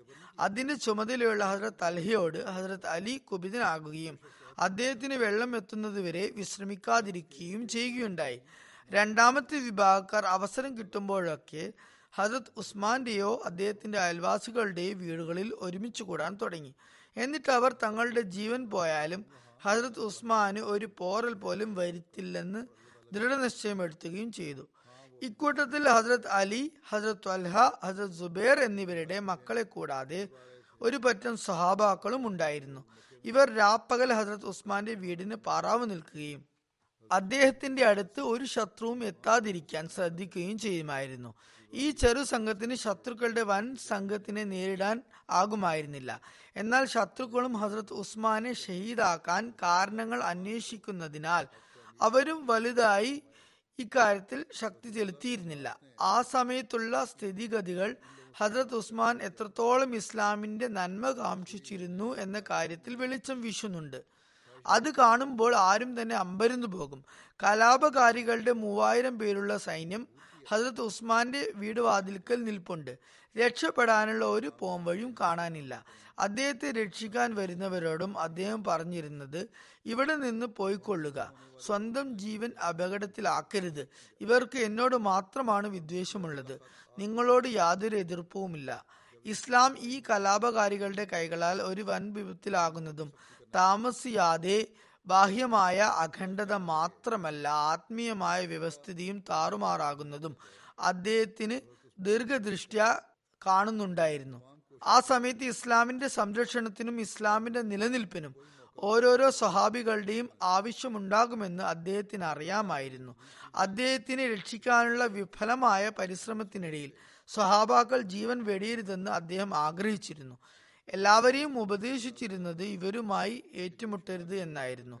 സാധ്യമാകുന്നത്ര ഭാവിയിലെ ഫിത്നകൾ ദൂരീകരിക്കുന്നതിനായി സ്വഹാബാക്കളുടെ സംഘം സുരക്ഷിതമായിരിക്കണം എന്ന് അദ്ദേഹം ആഗ്രഹിച്ചിരുന്നു. എന്നാൽ അദ്ദേഹം എത്ര പറഞ്ഞിട്ടും സഹാബാക്കൾ അവസരം കിട്ടുമ്പോഴെല്ലാം അദ്ദേഹത്തിന്റെ വീട്ടിലെത്തുകയും തങ്ങളുടെ കടമകളിൽ അലംഭാവം കാണിക്കാതിരിക്കുകയും വരാനിരിക്കുന്ന അപകടത്തിനു മേൽ നിലവിലുള്ള അപകടത്തെ മുൻഗണിക്കുകയും. അത്രയും കാലത്തോളം അവരുടെ ജീവൻ സുരക്ഷിതമായതിന്റെ ഏക കാരണം വിദ്രോഹികൾക്ക് യാതൊരു തിടുക്കം കൂട്ടേണ്ട ആവശ്യമുള്ളതായി തോന്നാത്തതാണ്. അവർ കാരണം കിട്ടാൻ കാത്തിരിക്കുകയായിരുന്നു. എന്നാൽ അവസാനം ആ ദിവസവും വന്നെത്തി. ഹജരത് ഉസ്മാനെ ആക്രമിക്കുന്നതിന് അവർക്ക് ലഭിച്ച ന്യായീകരണം ഇതായിരുന്നു. ഹജ്ജ് വേളയിൽ ഒത്തുകൂടുന്ന മുസ്ലിങ്ങൾക്കായി ഹസരത് ഉസ്മാൻ അയച്ച ഹൃദയത്തെ കുലുക്കുന്ന സന്ദേശം ഹാജികളുടെ സംഘത്തിനു മുമ്പാകെ വായിച്ചു കേൾപ്പിക്കപ്പെട്ടു. മക്ക താഴ്വാരത്തിന്റെ ഒരറ്റം മുതൽ മറ്റേ അറ്റം വരെ അതിന്റെ ശബ്ദം പ്രതിധ്വനിച്ചു. ഹജ്ജിന് ഒരുമിച്ച് കൂടിയ മുസ്ലിങ്ങൾ തീരുമാനിച്ചുറച്ചു. ഹജ്ജിന് ശേഷം അവർ ജിഹാദിന്റെ പ്രതിഫലത്തിൽ നിന്നും ഒരിക്കലും ഹതഭാഗ്യരാകുന്നതല്ല. ഈജിപ്തുകാരായ കലാപകാരികളെയും അവരുടെ കൂട്ടാളികളെയും ഉന്മൂലനാശം ചെയ്യാതെ അടങ്ങുന്നതുമല്ല. കലാപകാരികളുടെ ചാരന്മാർ അവരെ ഇക്കാര്യം അറിയിച്ചതും അവരുടെ തമ്പുകളിൽ വെപ്രാളം പടർന്നു പിടിച്ചു. അവരുടെ ഇടയിൽ ചർച്ചകൾ കൊടുമ്പിരി കൊണ്ടു. ഇനി ഇദ്ദേഹത്തെ വധിക്കാതെ നിർവാഹമില്ല. അല്ലാത്ത പക്ഷം മുസ്ലിങ്ങളുടെ കൈകളാൽ നമ്മൾ വധിക്കപ്പെടും എന്ന കാര്യം നിസ്സംശയമാണ്.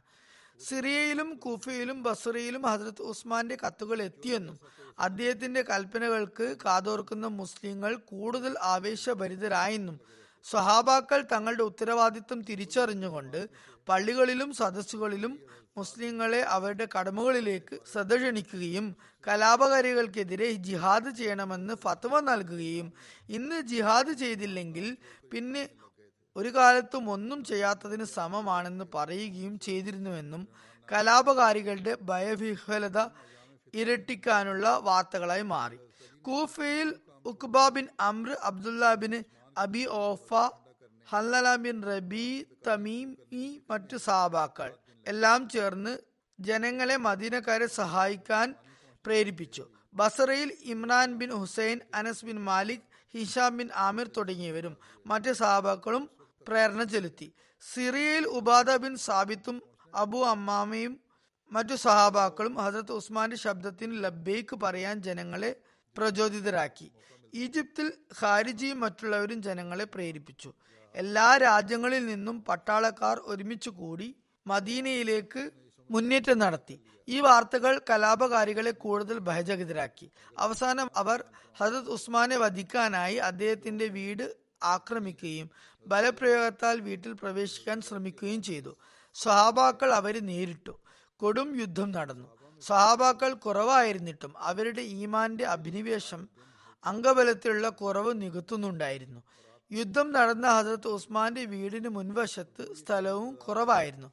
അതുകൊണ്ട് കലാപകാരികൾക്ക് അവരുടെ സേനാബലത്തിലെ വർധനവ് പ്രയോജനപ്പെടുത്താനായില്ല. ഹസരത്ത് ഉസ്മാന് ഈ യുദ്ധത്തെക്കുറിച്ച് കുറിച്ച് അറിവ് ലഭിച്ചപ്പോൾ അദ്ദേഹം സ്വാബാക്കളെ യുദ്ധം ചെയ്യുന്നതിൽ നിന്നും പിന്തിരിപ്പിച്ചു. എന്നാൽ ആ സമയത്ത് ഉസ്മാനെ ഏകനായി ഉപേക്ഷിക്കുന്നത് വിശ്വസ്തതയ്ക്ക് വിരുദ്ധവും അനുസരണം കൽപ്പനയ്ക്ക് എതിരായി തീരുന്നതുമാണെന്ന് അവർ കരുതി. ഹജറത്ത് ഉസ്മാൻ അള്ളാഹുവിൽ ആണയിട്ട് ആവശ്യപ്പെട്ടിട്ടും അവർ മടങ്ങിപ്പോകുന്നതിന് സമ്മതിച്ചില്ല. അവസാനം ഹജറത്ത് ഉസ്മാൻ പരിചയമെടുത്ത് പുറത്തു വന്നു. സഹാബാക്കളെ തന്റെ വീട്ടിനകത്തേക്ക് കൊണ്ടുപോയി. എന്നിട്ട് കഥകുകൾ അടപ്പിച്ചു. തുടർന്ന് സഹാബാക്കളോടും അവരുടെ സഹായികളോടും ഇപ്രകാരം ഒസ്യത്ത് ചെയ്തു. നിങ്ങൾക്ക് ഇഹലോകം പ്രദാനം ചെയ്യപ്പെട്ടിരിക്കുന്നത് ഇതിലേക്ക് മാത്രം കുമ്പിടാനല്ല മറിച്ച് പരലോകത്തിനുള്ള സംവിധാനങ്ങൾ ഇത് മുഖേന ഒരുക്കൂട്ടാനായാണ്. ഈ ലോകം നശിക്കുന്നതാണ്. പരലോകം മാത്രമേ അവശേഷിക്കുകയുള്ളൂ. നശ്വര വസ്തു നിങ്ങളെ അലംഭാവത്തിലാക്കരുത്. അവശേഷിക്കുന്ന സ്ഥിരമായുള്ള വസ്തുവിന് നശിക്കുന്ന വസ്തുവിന് മേൽ മുൻഗണന നൽകുക. ദൈവവുമായുള്ള കൂടിക്കാഴ്ചയെക്കുറിച്ച് ഓർക്കുക. നിങ്ങളുടെ സംഘബലത്തെ നിങ്ങൾ ക്ഷയിപ്പിക്കരുത്. നിങ്ങൾ നാശത്തിന്റെ ഗർത്തത്തിൽ വീഴാനിരിക്കുമ്പോൾ അള്ളാഹു അവന്റെ അനുഗ്രഹത്താൽ നിങ്ങളെ രക്ഷിക്കുകയും നിങ്ങളെ പരസ്പരം സഹോദരങ്ങളാക്കുകയും ചെയ്യുകയുണ്ടായി. ആ ദൈവാനുഗ്രഹത്തെ സ്മരിക്കുക. അതിനുശേഷം അദ്ദേഹം അവരെ യാത്രയാക്കി. എന്നിട്ട് പറഞ്ഞു അള്ളാഹു നിങ്ങളുടെ സംരക്ഷകനും സഹായിയുമായിരിക്കട്ടെ. നിങ്ങൾ എല്ലാവരും ഇപ്പോൾ ഈ വീട് വിട്ടു പോകുക എന്റെ അടുത്തേക്ക് വരാൻ അനുവദിക്കപ്പെടാത്തവരെ പ്രത്യേകിച്ച് ഹസരത് അലി ഹസരത് അൽഹ ഹസരത് സുബൈർ എന്നിവരെ വിളിക്കുക. ഇവർ പുറത്തു വന്ന് മറ്റു സഹാബാക്കളെയും വിളിച്ചു. എല്ലാവർക്കും ആ സമയത്ത് ഒരു പ്രത്യേക മാനസികാവസ്ഥയും ദുഃഖം തളം കിട്ടി നിൽക്കുന്ന അവസ്ഥയുമായിരുന്നു. അത് പ്രക്ഷോഭകാരികൾക്കു പോലും ഉണ്ടായി അദ്ദേഹം പുറത്തു പോകാൻ പറഞ്ഞപ്പോൾ താൽക്കാലികമായി അവിടെ ഉണ്ടായിരുന്ന സ്ഥിതിവിശേഷമായിരുന്നു അത്. കലാപകാരികൾ ആക്രമണം നടത്തിയില്ല. മറ്റു മുതിർന്ന സഹാബാക്കളെയൊക്കെ പുറത്തു വന്നവർ വിളിപ്പിച്ചു കൂട്ടി. അങ്ങനെ ഒരു ചുറ്റുപാട് എന്തായാലും ഉണ്ടാകേണ്ടതുമായിരുന്നു. കാരണം മുഹമ്മദ് റസൂല്ലാ സല്ലാസ്ലം തിരി കൊളുത്തിയ ഒരു മെഴുകുതിരി ഈ ലോകത്തിലെ ആയുസ് പൂർത്തിയാക്കി ലോകരുടെ ദൃഷ്ടികളിൽ നിന്നും മറയാൻ പോകുന്ന ഘട്ടമായിരുന്നു അത്. അതിനായിരുന്നു എല്ലാവരും സാക്ഷ്യം വഹിക്കാൻ പോകുന്നത്. അതുകൊണ്ട് തന്നെ കലാപകാരികൾ കൂടുതൽ പ്രശ്നങ്ങളും ഒന്നും ഉണ്ടാക്കിയിരുന്നില്ല. എല്ലാ സഹാബാക്കളും ഒരുമിച്ച് കൂടി. അപ്പോൾ അദ്ദേഹം തന്റെ വീട്ടിന്റെ മതിലിൽ കയറിക്കൊണ്ട് പറഞ്ഞു എല്ലാവരും എന്റെ അടുത്തേക്ക് വരിക. എല്ലാവരും അദ്ദേഹത്തിനടുത്ത് എത്തിയപ്പോൾ അദ്ദേഹം പറഞ്ഞു എല്ലാവരും ഇവിടെ ഇരിക്കുക. അപ്പോൾ സഹാബാക്കൾ മാത്രമല്ല കലാപകാരികളും പ്രഭാവിതരായിക്കൊണ്ട് അവിടെ ഇരുന്നു. തുടർന്ന് അദ്ദേഹം പറഞ്ഞു അല്ലയോ മദീനവാസികളെ നിങ്ങളെ ഞാൻ അള്ളാഹുവിനെ ഏൽപ്പിക്കുന്നു. അവൻ എനിക്ക് ശേഷം നിങ്ങൾക്ക് വേണ്ടി ഖിലാഫത്തിന്റെ ശ്രേഷ്ഠമായ സംവിധാനം ഒരുക്കട്ടെ എന്ന് ഞാൻ ദുവാ ചെയ്യുന്നു. ഇന്നു മുതൽ അള്ളാഹു എന്നെക്കുറിച്ച് എന്തെങ്കിലും തീരുമാനം എടുക്കുന്നതുവരെ ഞാൻ പുറത്തു വരുന്നതല്ല. നിങ്ങൾക്ക് മേൽ ഭൗതിക കാര്യത്തിലോ മതകാര്യത്തിലോ അധികാരം നടത്താനായി ഞാൻ ആരെയും ചുമതലപ്പെടുത്തുന്നതുമല്ല. അക്കാര്യം ഞാൻ അള്ളാഹുവിന് വിടുന്നതാണ്. അവൻ അവന്റെ ജോലികൾക്കായി ആര് വേണമെങ്കിലും തിരഞ്ഞെടുത്തു കൊള്ളട്ടെ തുടർന്ന് സ്വഹാബാക്കളോടും മദീനവാസികളോടും ആണിയിട്ടുകൊണ്ട് പറഞ്ഞു നിങ്ങൾ എന്നെ രക്ഷിക്കാനായി നിങ്ങളുടെ ജീവനെ അപകടത്തിലാക്കരുത്. സ്വന്തം വീടുകളിലേക്ക് നിങ്ങൾ എല്ലാവരും തിരികെ പോകണം. അദ്ദേഹത്തിന്റെ ഈ ആജ്ഞയ്ക്ക് ശേഷം സ്വഹാബാക്കൾക്കിടയിൽ മുമ്പൊരിക്കലും സമാനതകളില്ലാത്ത തരത്തിൽ ഭിന്നാഭിപ്രായം ഉടലെടുത്തു. സഹാബാക്കൾക്ക് അനുസരണമല്ലാത്ത മറ്റൊന്നും അറിയില്ലായിരുന്നു. എന്നാൽ അന്ന് ചിലർക്ക് ആ കൽപ്പന അനുസരിക്കുന്നതിൽ വഞ്ചന മണക്കുന്നുണ്ടായിരുന്നു. ഇക്കാര്യം അനുസരിച്ചാൽ അത് അനുസരണമല്ല മറിച്ച് വഞ്ചനയായി മാറുന്നതാണ് എന്നവർ കരുതി. ചില സഹാബാക്കൾ അനുസരണത്തിന്റെ വശത്തിന് മുൻഗണന നൽകുകയും അനിഷ്ട മാനസരായിക്കൊണ്ട് തന്നെ ശത്രുക്കളോട് പോരിടുന്നതിൽ നിന്നും പിന്തിരിയാൻ തീരുമാനിക്കുകയും ചെയ്തു. അവർ കരുതി കാണും നമ്മുടെ പ്രവൃത്തി അനുസരണം മാത്രമാണ്. ഇത് ചെയ്താൽ അതിന്റെ പരിണത ഫലം എന്തായിരിക്കും എന്ന് ചിന്തിക്കുന്നത് നമ്മുടെ ജോലിയല്ല. എന്നാൽ ചില സഹാബാക്കൾ ഈ കൽപ്പന അനുസരിക്കുന്നതിന് വിസമ്മതിച്ചു. അവർ കരുതി ഖലീഫയെ അനുസരിക്കുന്നതിന് നിർബന്ധമുള്ള കാര്യം തന്നെ. എന്നാൽ എന്നെ വിട്ടുപോകുക എന്ന് ഖലീഫ് പറഞ്ഞാൽ അതിനർത്ഥം ഖിലാഫത്തുമായുള്ള ബന്ധം ഉപേക്ഷിക്കലാണ്. അതുകൊണ്ട് ഈ അനുസരണം ഫലത്തിൽ വിദ്രോഹമാണ് രാജ്യദ്രോഹമാണ്. മാത്രവുമല്ല ഹസരത്ത് ഉസ്മാൻ അവരോട് വീടുകളിലേക്ക് തിരിച്ചു പോകാൻ ആവശ്യപ്പെട്ടത് അവരുടെ അതായത് സാബാക്കളുടെ ജീവൻ രക്ഷിക്കാനായാണ്. അങ്ങനെയായിരിക്കെ ഇത്രയും സ്നേഹനിധിയായ വ്യക്തിയെ അപകടത്തിൽ വിട്ടുകൊണ്ട് വീട്ടിലേക്ക് പോകാൻ പാടുള്ളതാണോ? ഹരത് ഉസ്മാൻ അവരോടുള്ള സ്നേഹത്താൽ അവരുടെ ജീവൻ നഷ്ടമാകുന്നതിൽ നിന്നും സുരക്ഷിതമാക്കുകയാണ് ചെയ്തത്. അവർക്ക് ഹസ്രത്ത് ഉസ്മാനെ ഉപേക്ഷിക്കാൻ അപ്പോഴാകുമോ? അതു സാധ്യമായിരുന്നില്ല. ഈ പറഞ്ഞ ഗണത്തിൽ മുതിർന്ന സഹാബാക്കൾ എല്ലാവരും ഉണ്ടായിരുന്നു. ഹരത് അലി ഹരത് അൽഹ ഹരത് ജുബേർ എന്നിവരുടെ മക്കൾ അവരുടെ പിതാക്കളുടെ നിർദ്ദേശപ്രകാരം ഹസരത് ഉസ്മാന്റെ പടിവാതിൽക്കൽ തന്നെ തമ്പടിച്ചു. തങ്ങളുടെ വാളുകൾ ഉറയിലേക്ക് തിരിച്ചിട്ടതുമില്ല. ഹജ്ജ് കഴിഞ്ഞു വന്നവർ ഒറ്റയും തെറ്റിയുമായി മദീനയിൽ പ്രവേശിച്ചു തുടങ്ങിയപ്പോൾ കലാപകാരികളുടെ വിഭ്രാന്തിക്കും ആവേശത്തിമർപ്പിനും അറ്റമില്ലാതെയായി. തങ്ങളുടെ വിധി എന്താകുമെന്നുള്ള നിർണായക സമയം വളരെ സമീപസ്ഥമായി എന്ന് അവർ മനസ്സിലാക്കി. ഹജിനു ശേഷം ജിഹാദിന്റെ പുണ്യം ലഭിക്കാനായി മദീനയിലെത്തിയ ആദ്യത്തെ വ്യക്തി ബിനിൽ അഹ്നസ് ആയിരുന്നു. അതോടൊപ്പം തന്നെ മദീനയിൽ നിന്നും വെറും ഒരു ദിവസത്തെ യാത്രാ ദൂരമുള്ള സൊറാർ എന്ന സ്ഥലത്ത് മുസ്ലിങ്ങളെ സഹായിക്കാനായി ബസ്രക്കാരുടെ സൈന്യം എത്തിയ വിവരവും അവർക്ക് ലഭിച്ചു. ആ വാർത്തകൾ കേട്ടതും ഏതു വിധേയനെയും തങ്ങളുടെ ലക്ഷ്യം പൂർത്തിയാക്കണമെന്ന് അവർ തീരുമാനിച്ചുറച്ചു. കാരണം ഹസ്രത് ഉസ്മാൻ വിലക്കിയിട്ടും സാബാക്കളും കൂട്ടരും അദ്ദേഹത്തിന്റെ സംരക്ഷണ ചുമതല ഒഴിഞ്ഞിരുന്നില്ല. തങ്ങളുടെ കൈകൾക്ക് പോരാട്ടത്തിനുള്ള വീര്യം ഉണ്ടായിട്ടും ശക്തി ഉണ്ടായിട്ടും താങ്കളെ ഉപേക്ഷിച്ചാൽ അള്ളാഹുവിന് ഞങ്ങൾ എന്ത് സമാധാനം പറയും എന്ന് അവർ ചോദിക്കുന്നുണ്ടായിരുന്നു. അംഗബലം കുറഞ്ഞതിനാൽ അവർ വീടിന്റെ ഉൾഭാഗത്തു നിന്നും അദ്ദേഹത്തെ സംരക്ഷിക്കുകയായിരുന്നു. വാതിൽക്കൽ എത്തുക കലാപകാരികൾക്ക് പ്രയാസമായിരുന്നില്ല. അവർ വാതിലിനു മുന്നിൽ വിറകുകൾ കൂട്ടിയിട്ട് കത്തിക്കാൻ തുടങ്ങി. വാതിൽ കത്തി അമർന്ന് അകത്തേക്കുള്ള പ്രവേശന മാർഗം ലഭിക്കാനായിരുന്നു അത്. അവർ ചെയ്തത്. സാബാക്കൾക്ക് ഇത് കണ്ടപ്പോൾ ഇനി അകത്തിരിക്കുന്നത് പന്തിയല്ല എന്ന് മനസ്സിലായി. വാളുമേന്തി അവർ പുറത്തിറങ്ങാൻ ഒരുങ്ങി. ഹരത് ഉസ്മാൻ അവരെ തടഞ്ഞുകൊണ്ട് പറഞ്ഞു വീട് കത്തിച്ചാൽ പിന്നെ എന്താണ് ഇവർ ചെയ്യാൻ ബാക്കിയുണ്ടാകുക? സംഭവിക്കാനുള്ളത് സംഭവിച്ചു. നിങ്ങൾ സ്വന്തം ജീവൻ അപായപ്പെടുത്താതെ സ്വന്തം വീടുകളിലേക്ക് തിരിച്ചു പോകുക. ഇവർക്ക് എന്നോട് മാത്രമാണ് വിദ്വേഷമുള്ളത്. അവർക്ക് താമസിയാതെ അതേക്കുറിച്ച് കുറ്റബോധവും ഉണ്ടാകുന്നതാണ്. എന്നെ അനുസരിക്കുന്നത് നിർബന്ധമായ എല്ലാവരെയും ഞാൻ അതിൽ നിന്നും ഇതോടകം ഒഴിവാക്കിയിരിക്കുന്നു. എന്റെ അവകാശം ഞാൻ പുറത്തു തന്നിരിക്കുന്നു. എന്നാൽ സ്വഹാബാക്കളും മറ്റുള്ളവരും ഇക്കാര്യം അംഗീകരിച്ചില്ല. വാളുമൂരി അവർ പുറത്തിറങ്ങി. അവർ പുറത്തിറങ്ങിയപ്പോൾ ഹസരത്ത് അബൂ ഹുറൈറയും അവരോടൊപ്പം ചേർന്നു. അദ്ദേഹം പട്ടാളക്കാരനായിരുന്നില്ല. എന്നിട്ടും അവരോടൊപ്പം ചേർന്നുകൊണ്ട് അദ്ദേഹം പറഞ്ഞു ഇന്നത്തെ ദിവസത്തെ യുദ്ധത്തെക്കാൾ ശ്രേഷ്ഠമായ യുദ്ധം വേറെ ഏതുണ്ടാകാനാണ്? എന്നിട്ട് കലാപകാരികളെ നോക്കിക്കൊണ്ട് അദ്ദേഹം പറഞ്ഞു യാ കൗമി മാലി അദൂക്കും ഇലൻ നജാത്തി വ തദ്ഊനനി ഇലന്നാർ അല്ലയോ എന്റെ സമുദായമേ എന്താണ് പറ്റിയത്? ഞാൻ നിങ്ങളെ മോക്ഷത്തിലേക്ക് വിളിക്കുന്നു. എന്നാൽ നിങ്ങൾ എന്നെ നരകത്തിലേക്കാണ് ക്ഷണിക്കുന്നത്. ആ യുദ്ധം വളരെ സവിശേഷതകളുള്ളതായിരുന്നു. ആ വൻ സൈന്യവുമായി വിരലിലെണ്ണാവുന്ന സഹാബാക്കൾ ജീവൻ മരണ പോരാട്ടം തന്നെ കാഴ്ചവെച്ചു. രഞ്ജിപ്പിന്റെ രാജകുമാരനായ ഇമാം ഹസ്സനും അന്ന് യുദ്ധഗീതം ആലപിച്ചുകൊണ്ട് ശത്രുക്കളെ ആക്രമിക്കുകയായിരുന്നു. അദ്ദേഹത്തിന്റെയും മുഹമ്മദ് ബിൻ തൽഹയുടെയും അന്നേ ദിവസത്തെ യുദ്ധ യുദ്ധഗീതം പ്രത്യേകം സ്മരണാർഹമാണ്. അതിൽ അവരുടെ മാനസികാവസ്ഥ വളരെ നന്നായി വർണിച്ചിട്ടുണ്ട്. ഹജത് ഇമാം ഹസൻ ഈ വരികൾ ചൊല്ലിയാണ് ശത്രുക്കളോട് പൊരുതിയിരുന്നത്. ലാ ദീനുഹും ദീനി വലാ അനാമിൻഹും ഹത്ത അസീറു ഇലാ സുമാറി ഷുമാമി. അതായത് ഇക്കൂട്ടരുടെ മതമല്ല എന്റെ മതം. ഷുമാം പർവതത്തിന്റെ കൊടുമുടിയിൽ എത്തുന്നതുവരെ ഞാൻ ഇവരോട് പൊരുതുന്നതാണ്. ഷുമാം എന്നത് അറേബ്യയിലെ ഒരു പർവതമാണ്. അതിനെ ഉന്നതിയിലെത്തുന്നതിനും ലക്ഷ്യപ്രാപ്തിക്കുമായി ഉപമിക്കാറുണ്ട്. എന്തായാലും ഹസരത് ഇമാം ഹസൻ പറഞ്ഞതിന്റെ സാരാംശം ഇതാണ്. തന്റെ ഉദ്ദേശപ്രാപ്തി വരെ താൻ ഇവരോട് അവിരാമം യുദ്ധം ചെയ്യുന്നതാണ്. അവരുമായി ഒരിക്കലും ഞാൻ രഞ്ജിപ്പിലാകുന്നതല്ല. അവരെ കീഴടക്കാതെ അവരുമായി ബന്ധം സ്ഥാപിക്കുന്നതിന് അവരുമായി നമുക്കുള്ളത് വെറും സാധാരണമായ അഭിപ്രായ ഭിന്നതയല്ല.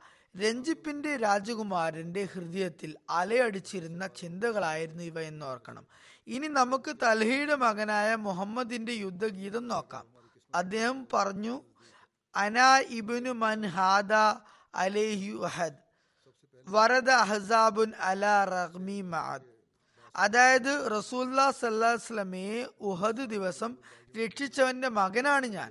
അറബികൾ മുഴുവൻ ശക്തി ചെലുത്തിയിട്ടും അവരെ പരാജയപ്പെടുത്തിയവന്റെ മകനാണ് ഞാൻ. അതായത് ഇന്നും ഉഹദ് പോലുള്ള സംഭവം അരങ്ങേറുന്നതായിരിക്കും. എന്റെ പിതാവ് അസ്ത്രങ്ങളേറ്റ് കൈപ്പത്തി അരിപ്പയാക്കിയിട്ടും റസൂല്ലാ സല്ലാസ്ലമിക്ക് മേൽ ഒരു പോറലും വരാൻ അനുവദിച്ചില്ല. ഞാനും അപ്രകാരം ചെയ്യുന്നതാണ്. അബ്ദുല്ലാ ബിൻ സുബേറും ആ യുദ്ധത്തിൽ പങ്കെടുത്തു. അദ്ദേഹത്തിന് ഗുരുതരമായ പരിക്കു തന്നെ ഏറ്റു. മർവാനും സാരമായ പരിക്കുകൾ ഉണ്ടായി. മരണത്തോട് മുഖാമുഖമായ ശേഷം അദ്ദേഹം ജീവനിലേക്ക് തിരിച്ചു വന്നു.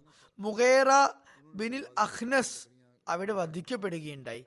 അദ്ദേഹത്തെ വധിച്ച വ്യക്തി അദ്ദേഹത്തിന് പരിക്കുകളെല്ലാം ഏറ്റത് അദ്ദേഹം മരണപ്പെട്ടിരിക്കുന്നു എന്ന് കണ്ടപ്പോൾ ഉറക്കെ ഇന്നാലില്ലാഹി വൈന്നായിലേഹി റാജീവൻ എന്ന് ചൊല്ലി. സൈനാധിപൻ അയാളെ വഴക്കു പറഞ്ഞു.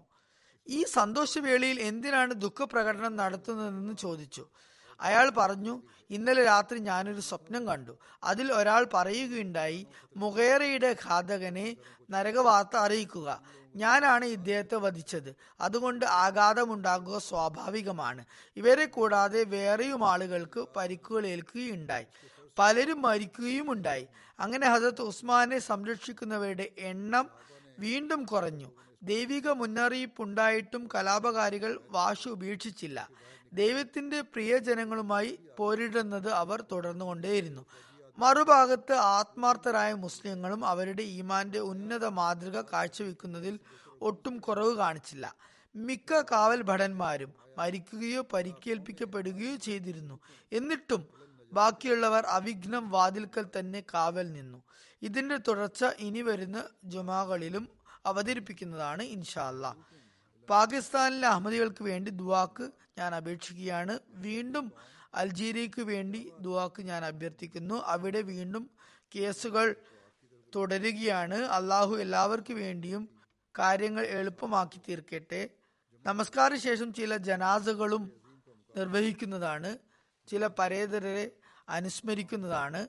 തുടർന്ന് ജനാസ ഗായബ് നമസ്കരിപ്പിക്കുന്നതാണ്. ആദ്യത്തെ ജനാസ ബഹുമാനപ്പെട്ട മൗലവി മുഹമ്മദ് നജീബ് ഖാൻ സാഹിബ് നായിബ് നാസിർ ദാവത്ത് ഇലല്ല സൗത്ത് ഇന്ത്യയുടേതാണ്. അദ്ദേഹം കേരളത്തിലെ എറണാകുളം ജില്ലയിലെ കാക്കനാട് ജമാഅത്തിലെ മർഹൂം മാസ്റ്റർ ബി എം മുഹമ്മദ് സാഹിബിന്റെ മകനാണ്. ഫെബ്രുവരി പതിനാലിന് അദ്ദേഹം വഫാത്തായി. ഇന്നാലില്ലാഹി വൈന്നാ ഇലഹി രാജുൻ ഹൃദയാഘാതമായിരുന്നു മരണകാരണം. അദ്ദേഹം അള്ളാഹുവിന്റെ അനുഗ്രഹത്താൽ മൂസിയായിരുന്നു. അദ്ദേഹത്തിന്റെ സന്തപ്ത കുടുംബത്തിൽ ഭാര്യയെ കൂടാതെ മൂന്ന് ആൺമക്കളുണ്ട്. മൂന്നു പേരും വഖഫെനോ എന്ന അനുഗ്രഹീത പദ്ധതിയിൽ അംഗങ്ങളാണ്. ഒരു മകൻ ജാമിയ അഹമ്മദിയയിൽ പഠിക്കുകയാണ്. മർഹൂം ജന്മന അഹമ്മദി ആയിരുന്നില്ല. മർഹൂമിന് തന്റെ പിതാവ് മുഖേനയാണ് ജമാത്തിനെ കുറിച്ച് അറിയാൻ ഇടയായത് ശേഷം അദ്ദേഹം ജമാത്തിന്റെ പുസ്തകങ്ങളും പ്രത്യേകിച്ച് ഇസ്ലാം മത തത്വജ്ഞാനവും വായിക്കാൻ തുടങ്ങി. ഒരു നാൾ പിതാവിനോട് അദ്ദേഹം ചോദിച്ചു ഒരു കുട്ടിക്ക് എത്രാമത്തെ വയസ്സിലാണ് സ്വന്തം തീരുമാനങ്ങൾ എടുക്കാൻ സാധിക്കുക? പിതാവ് പറഞ്ഞു പതിനേഴ് പതിനെട്ട് വയസ്സിൽ ഒരാൾക്ക് തീരുമാനമെടുക്കാനാകും. ശേഷം മർഹൂം മൗലാന മുഹമ്മദ് അലവി സാഹിബ് മുഖേന ബയ്യത്ത് ചെയ്ത് ജമാത്തിൽ അംഗമായി.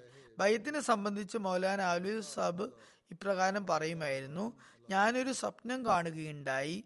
ഒരുപാട് നക്ഷത്രങ്ങൾ എന്റെ അടുത്തേക്ക് വരുന്നു. അതിലൊരു ചെറു നക്ഷത്രം വളരെ വേഗതയിൽ എന്റെ അടുത്തേക്ക് കുതിക്കുന്നുണ്ടായിരുന്നു. ആ ചെറിയ നക്ഷത്രം മൗലവി മുഹമ്മദ് നജീബ് ഖാൻ സാഹിബ് ആണ് എന്ന് അദ്ദേഹം പറയുമായിരുന്നു. എന്തായാലും അദ്ദേഹം ആ വീട്ടിലെ ആദ്യത്തെ അഹമ്മദിയായിരുന്നു. ആദ്യമായി ബയത്ത് ചെയ്ത വ്യക്തിയായിരുന്നു. അദ്ദേഹത്തിന്റെ പിതാവിന് ജമാത്തിനെ കുറിച്ച് അറിയാമായിരുന്നിട്ടും ബയ്യത്ത് ചെയ്തിരുന്നില്ല.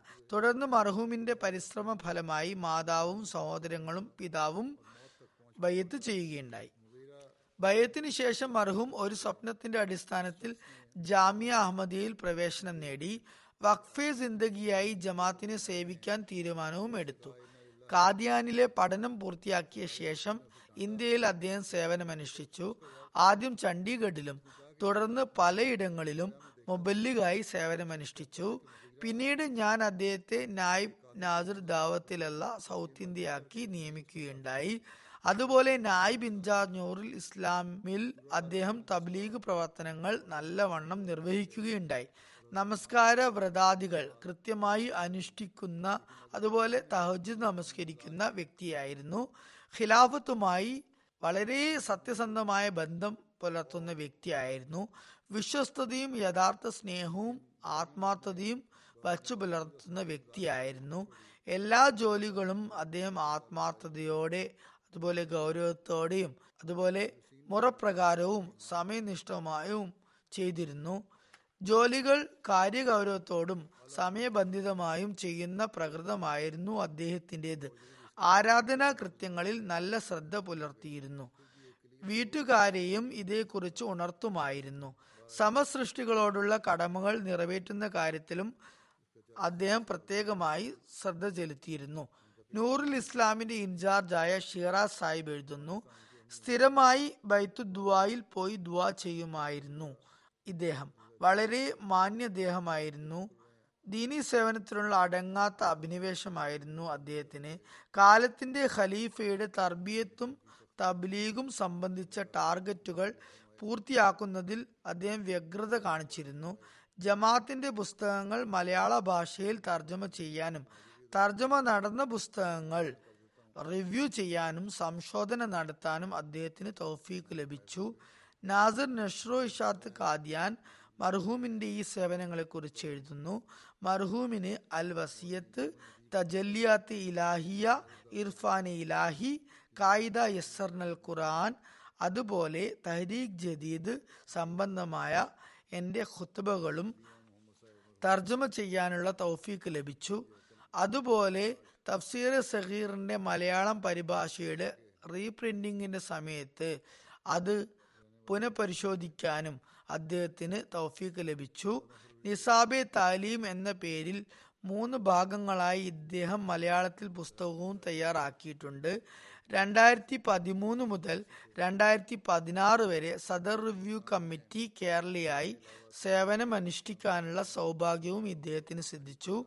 കേരളത്തിലെ എറണാകുളം ജില്ലയിലെ അമീർ അബൂബക്കർ സാഹിബ് എഴുതുന്നു ഹസ്രത്ത് മസീമോദ് അലൈഹി ഇസ്ലാമിന്റെ കൃതികൾ വിവർത്തനം ചെയ്ത് ജമാ ജനങ്ങളിലേക്ക് എത്തിക്കാൻ അദ്ദേഹത്തിന് വളരെ ഉത്കടമായ അഭിവാഞ്ചയായിരുന്നു അതുപോലെ ദുർബലമായ വിശ്വാസമുള്ളവരെ ഈമാനിൽ സ്ഥൈര്യം വരിക്കുന്ന നിലവാരത്തിലെത്തിക്കാനും അവരിൽ സ്ഥിരചിത്തതയുണ്ടാക്കാനും അദ്ദേഹം സദാ യത്നിച്ചിരുന്നു.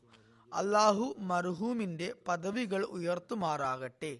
അടുത്ത ജനാസ ചൗധരി അഹമ്മദ് ദീൻ സാഹിബ് ചട്ടയുടെ മകനും അഡീഷണൽ നാസർ ഇഷാത്തായ മുനീർ ബസ്മൽ സാഹിബിന്റെ ജ്യേഷ്ഠ സഹോദരനുമായ നസീർ അഹമ്മദ് ഖാദിം സാഹിബിനെ കുറിച്ചാണ് അടുത്തതായി അനുസ്മരിക്കുന്നത്. ഫെബ്രുവരി ആറിന് ഇദ്ദേഹം വഫാത്തായി. ഇന്നാ ലില്ലാഹി വ ഇന്നാ ഇലേഹി റാജിഊൻ. ഇദ്ദേഹത്തിന്റെ പിതാമഹനായ ചൗധരി ഷാഹദീൻ സാഹിബ് മുഖേനയാണ് ഇദ്ദേഹത്തിന്റെ കുടുംബത്തിൽ ആദ്യമായി അഹമ്മദിയത്ത് വന്നത്. നസീർ അഹമ്മദ് സാഹിബ് കോളേജ് കാലഘട്ടത്തിൽ തന്നെ ദീനി സേവനത്തിന് പ്രാരംഭം കുറിച്ചിരുന്നു. അള്ളാഹു അദ്ദേഹത്തിന് എഴുത്തിലും പ്രഭാഷണത്തിലും പ്രത്യേക പ്രതിഭ നൽകി. യൗവനം തൊട്ട് ജീവിതാവസാനം വരെ അദ്ദേഹം പ്രഭാഷണങ്ങൾ രചനകൾ ഉപദേശങ്ങൾ തുടങ്ങിയവയിലൂടെ ദീനി സേവനവും ദീനിന്റെ പ്രചരണവും നടത്തുന്നതിൽ മുഴുകിയിരുന്നു. ഖുദ്ദാമുൽ അഹമ്മദിയ റബുവയിൽ മുവാവിൻ സദറായിരുന്നു പിന്നീട് മോത്തമിതായി സേവനമനുഷ്ഠിക്കാനുള്ള തൗഫീക്ക് ലഭിച്ചു. ജില്ലാ ബഹാവ് ലങ്കറിലെ നായിബ് അമീറുമായിരുന്നു. മജ്ലിസ് അൻസാറുള്ള നായിബ് കായദ് ഉമൂമിയുമായി സേവനമനുഷ്ഠിക്കാൻ അദ്ദേഹത്തിന് സൗഭാഗ്യം ലഭിച്ചു. ദാറുൽ കലാ റബുവായുടെ കാതിയുമായിരുന്നു അദ്ദേഹം. അള്ളാഹു അദ്ദേഹത്തിന് പാപപ്പൊറുതി നൽകുമാറാകട്ടെ. അദ്ദേഹത്തിന്റെ ബന്ധുമിത്രാദികൾക്ക് അദ്ദേഹത്തിന്റെ നന്മകൾ പിന്തുടരാനും അതുപോലെ അദ്ദേഹത്തിന്റെ മക്കൾക്കും അദ്ദേഹത്തിന്റെ നന്മകളിൽ തുടർന്നു പോകാനുമുള്ള തൗഫീക്ക് ലഭിക്കുമാറാകട്ടെ. അടുത്തതായി അനുസ്മരിക്കുന്നത് ഖാനയിലെ ബഹുമാനപ്പെട്ട Alhaj doctor Nana Mustapha A T Batung സാഹിബിനെയാണ്. Alhaji Chuchu എന്നാണ് അദ്ദേഹം വിളിക്കപ്പെട്ടിരുന്നത്. അദ്ദേഹത്തിന്റെ വിളിപ്പേരായിരുന്നു അത്. ജനുവരി പതിനേഴിന് എഴുപതാം വയസ്സിൽ അദ്ദേഹം വഫാത്താകുകയുണ്ടായി. ഇന്നാലില്ലാഹി വൈന്നാ ഇലേഹി റാജുൻ ഒരു ക്രിസ്തീയ കുടുംബത്തിലാണ് അദ്ദേഹം ജനിച്ചത്. ആയിരത്തി തൊള്ളായിരത്തി എഴുപത്തി ഒമ്പതിൽ അഹമ്മദിയത്ത് സ്വീകരിക്കുവാനുള്ള തൗഫീഖ് അദ്ദേഹത്തിന് ലഭിച്ചു. അദ്ദേഹം ഒരു ഡ്രൈവറായാണ് തന്റെ ഔദ്യോഗിക ജീവിതം തുടങ്ങിയത്. അദ്ദേഹത്തിന് അമീർ അബ്ദുൽ വഹാബ് ആദം സാഹിബിനൊപ്പം ഒരു സുദീർഘകാലം ഡ്രൈവറായി സേവനത്തിനുള്ള അവസരം ലഭിച്ചു. യു കെയിലും പിന്നെ ഘാനയിലും ജമാത്തിന്റെ പ്രസ്സിൽ സേവനം ചെയ്യാനുള്ള അവസരവും ലഭിച്ചു. കുറച്ചു കാലം അദ്ദേഹം ജപ്പാനിലും ഉണ്ടായിരുന്നു. അവിടെ ജമാഅത്തിന്റെ ലോക്കൽ പ്രസിഡന്റായി അദ്ദേഹം സേവനമനുഷ്ഠിച്ചു ഞാൻ അവിടെയുള്ളപ്പോൾ ഇദ്ദേഹത്തെ ഞാൻ കണ്ടിരുന്നു. അദ്ദേഹം എപ്പോഴും പുഞ്ചിരിച്ചുകൊണ്ടും അതുപോലെ എല്ലായ്പ്പോഴും ദീനി സേവനത്തിൽ മുഴുകിയുമായിരുന്നു ഉണ്ടായിരുന്നത്. സ്ഥാനമാനങ്ങളൊന്നും തന്നെ അദ്ദേഹത്തിന് ഇല്ലായിരുന്നു എന്നിട്ടും എപ്പോഴും എല്ലാ പ്രവർത്തനങ്ങൾക്കും ഹാജരാകാൻ അദ്ദേഹം ശ്രമിക്കുമായിരുന്നു. ഇദ്ദേഹം തുടർന്ന് ഖാനയിൽ സ്വന്തമായി ബിസിനസ് തുടങ്ങുകയുണ്ടായി. അങ്ങനെ അത് പുരോഗമിച്ച് പുരോഗമിച്ച് ഖാനയിലെ പ്രശസ്തരായ ബിസിനസ്സുകാരിൽ ഒരാളായി അദ്ദേഹത്തിന് മാറാൻ സാധിച്ചു. അദ്ദേഹത്തിന് ചൂച്ചു ഇൻഡസ്ട്രി എന്ന പേരിൽ ഒരു ഫാക്ടറിയും ഉണ്ടായിരുന്നു. ആ ബിസിനസ്സിലെ വിജയമുണ്ടായത് അള്ളാഹുവിന്റെ അനുഗ്രഹവും കാലത്തിന്റെ ഖലീഫയുടെ ദുവാകളും ത്യാഗ മനോഭാവവും കാരണമായാണ് എന്ന് അദ്ദേഹം പറയുമായിരുന്നു. ഒരുപാട് ധനത്യാഗങ്ങൾ അദ്ദേഹം ചെയ്യുകയുണ്ടായി. പതിനൊന്ന് വർഷത്തോളം ഘാനയിൽ നാഷണൽ സെക്രട്ടറി ജായിദാദായി സേവനമനുഷ്ഠിക്കാൻ അദ്ദേഹത്തിന് അവസരം ലഭിച്ചു. റീജിയണൽ പ്രസിഡന്റുമായി സേവനമനുഷ്ഠിച്ചു. അള്ളാഹുവിന്റെ അനുഗ്രഹത്താൽ മർഹൂം മൂസിയായിരുന്നു. സന്തപ്ത കുടുംബത്തിൽ മൂന്ന് ഭാര്യമാരും മൂന്ന് പെൺമക്കളും ഉണ്ട്. അദ്ദേഹത്തിന് ഒരു മകനും ഉണ്ടായിരുന്നു. എന്നാൽ ഏതാനും വർഷങ്ങൾക്ക് മുമ്പ് അദ്ദേഹത്തിന്റെ മകൻ വഫാത്താകുകയുണ്ടായി.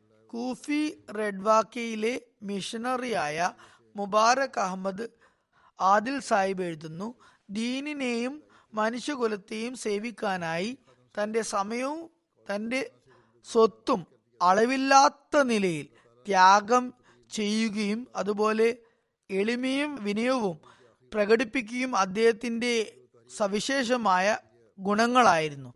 അഞ്ചു നേര നമസ്കാരങ്ങൾ തഹജദ് എന്നിവ നിർവഹിക്കുന്നതിൽ അദ്ദേഹം പ്രത്യേകം ശ്രദ്ധാലുവായിരുന്നു. അതുപോലെ അദ്ദേഹം കൃത്യമായി ചന്തകൾ നൽകുമായിരുന്നു. സമയനിഷ്ഠതയോടെ അദ്ദേഹം ചന്തകൾ അടച്ചിരുന്നു. അദ്ദേഹം ഒരു പള്ളി നിർമ്മാണത്തിനുള്ള മുഴുവൻ ചെലവും വഹിക്കുകയുണ്ടായി. അനേകം പള്ളികളുടെ ചെലവിന്റെ പകുതിയിലധികം ചെലവുകൾ അദ്ദേഹം ഒറ്റയ്ക്ക് വഹിക്കുകയുണ്ടായി. അതുപോലെ ചില മിഷൻ ഹൗസുകളുടെ നിർമ്മാണത്തിലും അറ്റകുറ്റപ്പണികൾക്കും വലിയ പങ്കുകൾ അദ്ദേഹം നൽകുകയുണ്ടായി. ജമാഅത്ത് ഭൂമികളിൽ ആരെങ്കിലും കയ്യേറ്റം നടത്തിയാലോ പല പ്രശ്നങ്ങളും മറ്റുമുണ്ടായാലോ കോടതി നടപടികൾക്കായി അയാൾ സ്വയം തന്നെ വക്കീലിനെ ഏർപ്പാടാക്കുകയും കേസ് നടത്തുകയും എല്ലാ ചെലവുകളും സ്വയം സ്വന്തം പോക്കറ്റിൽ നിന്നും നടത്തുകയും ചെയ്യുമായിരുന്നു. ജമാഅത്തിൽ നിന്നും പണം വാങ്ങാറില്ലായിരുന്നു. അഹമ്മദിയ സന്ദേശം പ്രചരിപ്പിക്കുന്നതിന് ഹൃദയത്തിൽ അദ്ദേഹത്തിന് ഒരു പ്രത്യേക താല്പര്യമായിരുന്നു മാതാപിതാക്കളെയും അദ്ദേഹം തബ്ലീഗ് ചെയ്ത് ജമാഅത്തിൽ പ്രവേശിപ്പിക്കുകയുണ്ടായി. പത്തിലധികം വർഷങ്ങളായി ഖാനയിലെ ജനസംഖ്യയുടെ പകുതിയിലേക്ക് എത്തുന്ന ഒരു റേഡിയോ ചാനലിൽ സ്വന്തം ചെലവ് മുഖേന അദ്ദേഹം അരമണിക്കൂർ തബ്ലീഗ് പ്രോഗ്രാം നടത്തിയിരുന്നു. അത് ഇന്നും തുടരുന്നുണ്ട്. അദ്ദേഹം ഒരു ടി വി ചാനലിലും ദിവസവും ഓരോ തബ്ലീഗ് പ്രോഗ്രാമും അതുപോലെ ആഴ്ചതോറും തബ്ലീഗ് വീഡിയോ പ്രോഗ്രാമും സംപ്രേഷണം ചെയ്യിപ്പിച്ചിരുന്നു. ഈ പ്രോഗ്രാമുകൾ മുഖേന ലക്ഷക്കണക്കിന് ആളുകളിലേക്ക് ജമാത്തിന്റെ സന്ദേശം എത്തിക്കാൻ അദ്ദേഹത്തിന് സാധിച്ചു. നൂറുകണക്കിന് ആളുകൾക്ക് അത് മുഖേന അഹമ്മദിയ ജമാത്തിൽ പ്രവേശിക്കാനുള്ള തോഫീക്കും ലഭിച്ചു. തബ്ലീഗ് പ്രവർത്തനങ്ങൾക്ക് മാത്രമായി ഒരു വണ്ടി അദ്ദേഹം മാറ്റിവെച്ചിരുന്നു. അത് വഖഫ് ചെയ്തിരുന്നു. തബ്ലീഗ് തർബിയത്ത് സംബന്ധിച്ച ഉത്തരവാദിത്തങ്ങളിൽ എളുപ്പവും അതുപോലെ തന്നെ വേഗതയും വരുത്തുന്നതിനായി ചില മൊലിമീങ്ങൾക്കും അതുപോലെ മൊബലിഗീങ്ങൾക്കും മോട്ടോർ സൈക്കിളുകൾ അദ്ദേഹം നൽകി. ചിലർക്ക് അദ്ദേഹം കാറുകളും വാങ്ങി നൽകിയിരുന്നു. രഹസ്യമായ നിലയിൽ അവരെ അദ്ദേഹം സഹായിക്കുകയും ചെയ്യുമായിരുന്നു. ജമാഅത്ത് അംഗങ്ങളോട് എപ്പോഴും അഹമ്മദീയത്തിന് സ്വന്തവും അമൂല്യവുമായ സ്വത്തായി കണക്കാക്കാനും സ്നേഹവാത്സല്യങ്ങളോട് നോക്കാനും ആത്മാർത്ഥമായി സേവിക്കാനും ജമാത്തിനെ സംരക്ഷിക്കാനും വേണ്ടി ഉപദേശിക്കുമായിരുന്നു. തബ്ലീഗിനായ എല്ലാ തരത്തിലുമുള്ള ത്യാഗങ്ങളും ചെയ്യേണ്ടതാണെന്ന് ഉപദേശിക്കുമായിരുന്നു. അങ്ങനെയായാൽ അള്ളാഹുവും നിങ്ങളുടെ മേൽ ഒട്ടനവധി അനുഗ്രഹങ്ങളും ഔദാര്യങ്ങളും ചെയ്യുന്നതാണ് എന്ന് പറയുമായിരുന്നു. അദ്ദേഹം ഇതിനൊരു സ്വയം മാതൃകയുമാണ്. മറ്റുള്ളവരെ ഉപദേശിക്കുന്ന നിലയിൽ തന്നെ തന്റെ പ്രവർത്തന മാതൃകയും ഉണ്ടാകണം എന്ന കാര്യത്തിൽ അദ്ദേഹം പ്രത്യേകം ശ്രദ്ധിച്ചിരുന്നു. കോഫോ റേഡ്വോ റീജിയനിലുള്ള ഏറ്റവും വലിയ ആശുപത്രിയുടെ റോഡുകൾ പൊട്ടിപ്പൊളിഞ്ഞിരുന്നു. അത് കാരണം രോഗികൾ നന്നേ ബുദ്ധിമുട്ടിലായിരുന്നു. അദ്ദേഹം സ്വന്തം ചെലവിൽ റോഡ് പുതുക്കി പണിയുകയുണ്ടായി. അതിന്റെ ഉദ്ഘാടനത്തിൽ റീജിയണൽ മിനിസ്റ്ററും രാഷ്ട്രീയക്കാരും അതുപോലെ ഡോക്ടർമാരും പത്രപ്രവർത്തകരും എല്ലാം തന്നെ വന്നിരുന്നു. മിക്കവാറും പേരും അനഹമ്മദികളോ അല്ലെങ്കിൽ ക്രിസ്ത്യാനികളോ ആയിരുന്നു. ആ സന്ദർഭത്തിൽ അദ്ദേഹം തന്റെ പ്രഭാഷണത്തിൽ പറഞ്ഞു ഞാൻ ഒരു അഹമ്മദി മുസ്ലിമാണ്. മിഷിഹായുടെ രണ്ടാം വരവായ മിർസ ഗുലാം അഹമ്മദ് കാദിയാനിയിൽ വിശ്വസിക്കുന്ന വ്യക്തിയാണ് ഞാൻ. വാഗ്ദത്ത മസിയും ഖലീഫമാരുമാണ് എനിക്ക് ദൈവത്തോടുള്ള കടമകൾ നിറവേറ്റുന്നതിനായി മനുഷ്യ സേവനം നടത്താൻ പഠിപ്പിച്ചത്. അതു കാരണത്താൽ ഒരു അഹമ്മദി മുസ്ലിം എന്ന നിലയിൽ ഞാൻ മനുഷ്യരോട് സഹാനുഭൂതി കാണിക്കുന്നു. അവരുടെ വിഷമതകൾ ദൂരീകരിക്കുന്നത് സ്വന്തം ബാധ്യതയായി കണക്കാക്കുന്നു. അതുകൊണ്ടാണ് ഞാൻ ഈ ആശുപത്രിയിലെ റോഡ് പണിയിച്ചത്. നാൽപ്പത്തെട്ടാം വയസ്സിൽ അദ്ദേഹം മൊല്ലിം ജമാലുദ്ദീൻ സാഹിബിൽ നിന്നും രണ്ടാമതും വിശുദ്ധ ഖുറാൻ പാരായണം പഠിച്ചു. അതുപോലെ അക്ഷരശുദ്ധി വരുത്താനായി അദ്ദേഹം വീണ്ടും യസർ ഖുറാനും പഠിച്ചു. തുടർന്ന് സ്ഥിരമായി പരിഭാഷയോടുകൂടി തന്നെ അദ്ദേഹം ഖുറാൻ പാരായണം ശീലമാക്കിയിരുന്നു. ഖുറാൻ പാരായണ വേളയിൽ അദ്ദേഹം വളരെ ആഴത്തിൽ ചിന്തിക്കുമായിരുന്നു. ഒരുപാട് കുട്ടികളെ അദ്ദേഹം ദത്തെടുത്തിരുന്നു. അവർക്ക് താമസിക്കാൻ വീട്ടിൽ മുറികളും ഒരുക്കിയിരുന്നു. അവരുടെ ഭൗതികവും മതപരവുമായ ശിക്ഷണത്തിന് സംവിധാനവും ചെയ്തിരുന്നു. നിരവധി നന്മകൾ ചെയ്യുന്ന വ്യക്തിയായിരുന്നു ഇദ്ദേഹം. അള്ളാഹു അദ്ദേഹത്തിന് മഹ്ഫിറത്തും കാരുണ്യവും നൽകുമാറാകട്ടെ. പദവികൾ ഉയർത്തുമാറാകട്ടെ. അതുപോലെ അദ്ദേഹത്തിന്റെ ബന്ധുമിത്രാദികൾക്കും അദ്ദേഹത്തിന്റെ നന്മകൾ തുടർന്നു കൊണ്ടുപോകാനുള്ള തൗഫീക്ക് ലഭിക്കുമാറാകട്ടെ. അടുത്തതായി അനുസ്മരിക്കുന്നത് റബുവയിലെ ഫസിൽദീൻ സാഹിബിന്റെ മകൻ ഗുലാം നബി സാഹിബിനെയാണ്. ഇദ്ദേഹം ഗാബൂണിലെ മൊറബി ജിയാവു റഹ്മാൻ സാഹിബ് തയ്യിബിന്റെ പിതാവാണ്. ഫെബ്രുവരി രണ്ടിനാണ് ഇദ്ദേഹം വഫാത്തായത്. ഇന്നാലില്ലാഹി വൈന്ന ഇലഹി രാജ്യവും ജന്മന അഹമ്മദി ആയിരുന്നു ബാങ്ക് ഉദ്യോഗസ്ഥനായിരുന്നു. ജോലിയിൽ നിന്നും റിട്ടയർമെന്റിനു ശേഷം അദ്ദേഹം ഡെസ്കയിൽ പോയി സ്ഥിരതാമസമാക്കി. അവിടെ സെക്രട്ടറി മാലായി സേവനമനുഷ്ഠിച്ചിരുന്നു അദ്ദേഹം നായിബ് സദറുമായിരുന്നു. ജനറൽ സെക്രട്ടറിയുമായിരുന്നു. സെയ്ം അൻസാറുള്ളയും ആയി സേവനമനുഷ്ഠിക്കുകയുണ്ടായി ഇമാമു സലാത്തായും അദ്ദേഹത്തിന് സേവനമനുഷ്ഠിക്കാനുള്ള തോഫീക്ക് ലഭിക്കുകയുണ്ടായി. അദ്ദേഹം തഹജദ് മുടക്കാതെ നമസ്കരിച്ചിരുന്നു.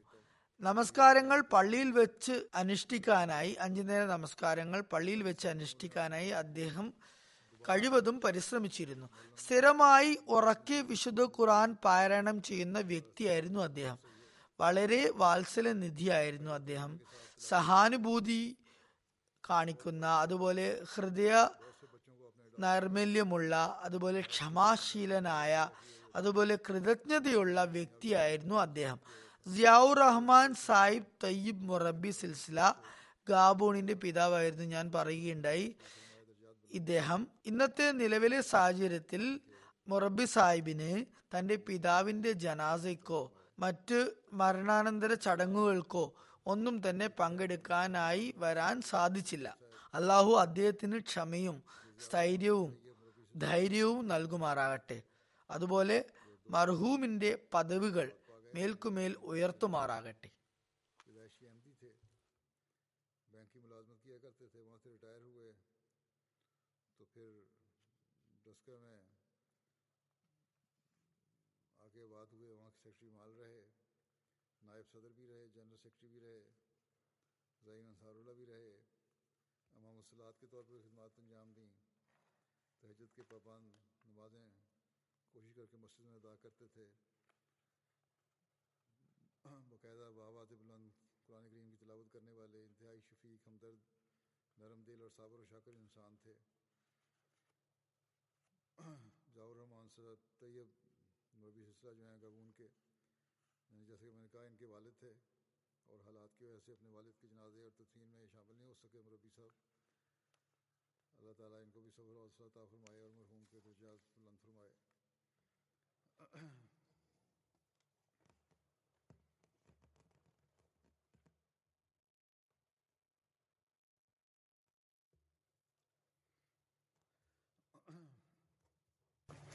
الحمد لله الحمد لله نحمده ونستعينه ونستغفره ونؤمن به ونتوكل عليه ونعوذ بالله من شرور أنفسنا ومن سيئات أعمالنا. من يهده الله فلا مضل له ومن يضلل فلا هادي له. ونشهد أن لا إله إلا الله. ونشهد أن محمدا عبده ورسوله. عباد الله رحمكم الله. إن الله يأمر بالعدل والإحسان. وإيتاء ذي القربى وينهى عن الفحشاء والمنكر والبغي يعظكم لعلكم تذكرون. اذكروا الله يذكركم وادعوه يستجب لكم ولذكر الله أكبر.